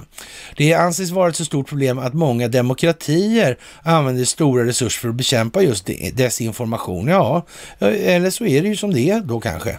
Ja, Sverige har till exempel fått en helt ny myndighet för psykologiskt försvar, alltså bevara de svenska vanföreställningarna heter den då i tjänstemannasammanhang då så kan vi då säga lite raljant, ja på sistone. Mm, men låt mig föreslå ett mer akut spår. Hur myndigheter och politiker använder språket och här kommer det alltså. Ja, för jag tror att det börjar där. Ja, Jenny, det tror jag också faktiskt. Alltså. Jag bjuder på ett exempel från förra, förra söndagen intervjuade en före detta minister i Etiopien. Det, det, är de där med den här dammen nu alltså och AVB och allt det här. Men det säger inte Jenny så mycket om, men skitsamma. Ja, ja. Bland annat beskrev hon hur biståndspengar kanaliseras i regeringspartiet i ett land där inbördeskrig råder och extrema övergrepp och brott mot mänskligheten sker. Bistånd även från Sverige, vilket utgör runt 2 miljarder de senaste åren. Vad som sker i Etiopien går ju långt bortom både Sverige och svenskt bistånd. Ja, det verkar ju konstigt alltså. Ja, det är ju, ja, går det långt bort? Ja, ja. Det, det är ju som eh, lite udda, men, men, men man kan tänka sig ändå, alltså, ja, det här med i Sida kanske. Jag tycker ändå det var värt att ställa några frågor till, till Sidas generaldirektör Karin Jämtin, skriver då Jenny då, alltså, ja, Sida säger vi då. Nu anar vi någonting här alltså. När hon fick en visselblåsare och en riktig insider serverad kanske hon skulle ta tillfället i akt och själv ta reda på lite mer om saken. Men samtidigt upplysa mig och SVTs läsare om biståndet. Jaha, ja. Det var inte så att Jenny hade liksom en idé om det här innan då? Ja, jag vet ju inte faktiskt. För den här dammen har inte med saker att göra heller. Så när och om demokratin körs i botten kan vi skylla på oss. Så när och om demokratin körs bort kan vi skylla på oss själva. Alltså. Ja, ja. Men efter att ha funderat en dryg två dagar och två nätter kom Karin Jämtin fram till att hon inte ville svara alls. Ja, hon hänvisar till UD och efter tre dygn och artiga påminnelser återkom pressavdelningen med biståndsminister Matilda Ernkrans skriftliga svar. Eh, här är ett exempel. Fråga, har UD tidigare fått några som helst uppgifter av den här typen? Vad har det i så fall lett till? Svar. Alla uppgifter om korruption i biståndet utreds noga enligt fastställda rutiner och praxis. Men goddag jävla yxskaft alltså. Ja, hon hänvisar tillbaka till Sida som gjorde en genomlysning. Det dokument som jag fick läsa eh, nu på dag fem innehåller 2449 ord. Inget konkret kring varken rutiner, praxis eller svar på själva frågan. Däremot full av meningar som allt stöd som utgår från en omfattande riskbedömning. Sen slås fast att det är viktigt att biståndet fortsätter att betalas ut som tidigare utan avbrott. Varför får vi en känsla av kanslisvenska här alltså? Det verkar lite liksom i farans riktning, eller? Eh, är det någonting Stockholm-byråkratiskt det här kanske? Jag har ingen aning faktiskt. Det är inte olikt en intervju som nyligen publicerades i SvD med kultur och demokratiministern. Eh, Jaha, en sån också. Ja, ja, visst. Ja, som har tydlig värdegrund och tycker att mänskliga rättigheter är jätteviktigt. Okej. Okay. Ja, kanske skrev svaren av samma minister eller av samma kommunikatör. Sida har 21 personer anställda för det plus två konsulter. Och kanske är allt från Putin till enskilda Facebook-användare och Joe Rogan ett många gånger större problem än denna helt typiska och normala vecka för en journalist. Så när och om demokratin körs i botten kan vi skylla på oss själva. Eller varför inte återigen på sociala medier. Men ibland tror jag att det börjar med oss själva faktiskt. Vårt eget språk och hur vi använder det. Och när jag läser offentliga dokument på flera språk hela dagarna och får precis den här typen av intervjusvar på svenska Tro mig, om du vill alltså. Ja, på att om jag skulle citera dem allt för ofta skulle alla på riktigt sluta läsa tidningen. Och eh, det finns en gräns för hur mycket journalister klarar av att översätta. Ja, när för mycket görs abstrakt och svårbegripligt med avsikt att förvirra och förleda och trötta ut spelas inte ryska trollfabriker och annat rakt i händerna då. Ja, det borde väl vara politiker och myndighetschefers absoluta högsta prioritet att försöka uttrycka sig mer eh, krispigt, om inte annat för att särskilja sig från bottar. Ja, vad är det hon säger här egentligen? Är inte det lite konstigt? Ja, men det är faktiskt Svenska Dagbladet. Konstigt alltså. Mm. Sen kan man ju diskutera vad som är språkbruk och vad som är bristande kunskap. För vad händer med en medborgare som hela tiden tycker att det pratas ovanför huvudet på hen? Med förkortningar och många icke-ord efter varandra i formationer som ska föreställa meningar. Men där känslan är att vada runt med en ljuslykta i kulvertens bäckmörker för att försöka fiska upp något ur strömmen av avloppsvatten. Jo, denna vänder sig sakta i ren förtvivlan till någon som Ja, någon skön podcastsnubbe eller obskyr tråd på internet som förklarar världen med ord som går att begripa. Sedan 2009 finns i Sverige en språklag. Vänta, var, var, det några andra lagar som kom däromkring? eller? Jag vet inte faktiskt. Som myndigheter är skyldiga att följa. Det måste uttrycka sig begripligt eftersom det annars kan skada medborgarna. Institutet för språk och folkminnen, ISOF, är, känn på den här jul, det här ljuvliga begreppet, klarspråksansvariga. För vem? Ja, det är ju fantastiskt. Och hur är det med substans? Finns det några krav på det från det offentliga Sverige? Som till exempel en chef eller en minister? Det är jätteviktigt för en person i den positionen att uttrycka sig konkret och kunna ge besked på ett tydligt språk, svarar Ola Larsson som är språkvårdare på ISOF. Det finns eh, acceptabla skäl för att uttrycka sig vagt ibland. Men det finns eh, gränser också, tycker jag. Sen kan man ju diskutera vad som är språkbruk och vad som är bristande kunskap. För att undvika att svara på frågan eller att svara på en annan fråga. Men i princip blir det ju obegripligt och borde falla under samma krav. Se där, ett rakt svar. Mitt nästa samtal till Ola Larsson ska bli för att be myndigheten utfärda en svensk version av uttrycket to call bullshit. Det borde gå att använda lite som eh, stopp min kropp när någon kommer för nära, tänker jag. Och eh, Ivar Överström sa en gång i andra kammaren att vi massmedier vill ju inte frånhända regeringen och riksdagen dess möjligheter att sköta sina förpliktelser gentemot samhället. Jaha.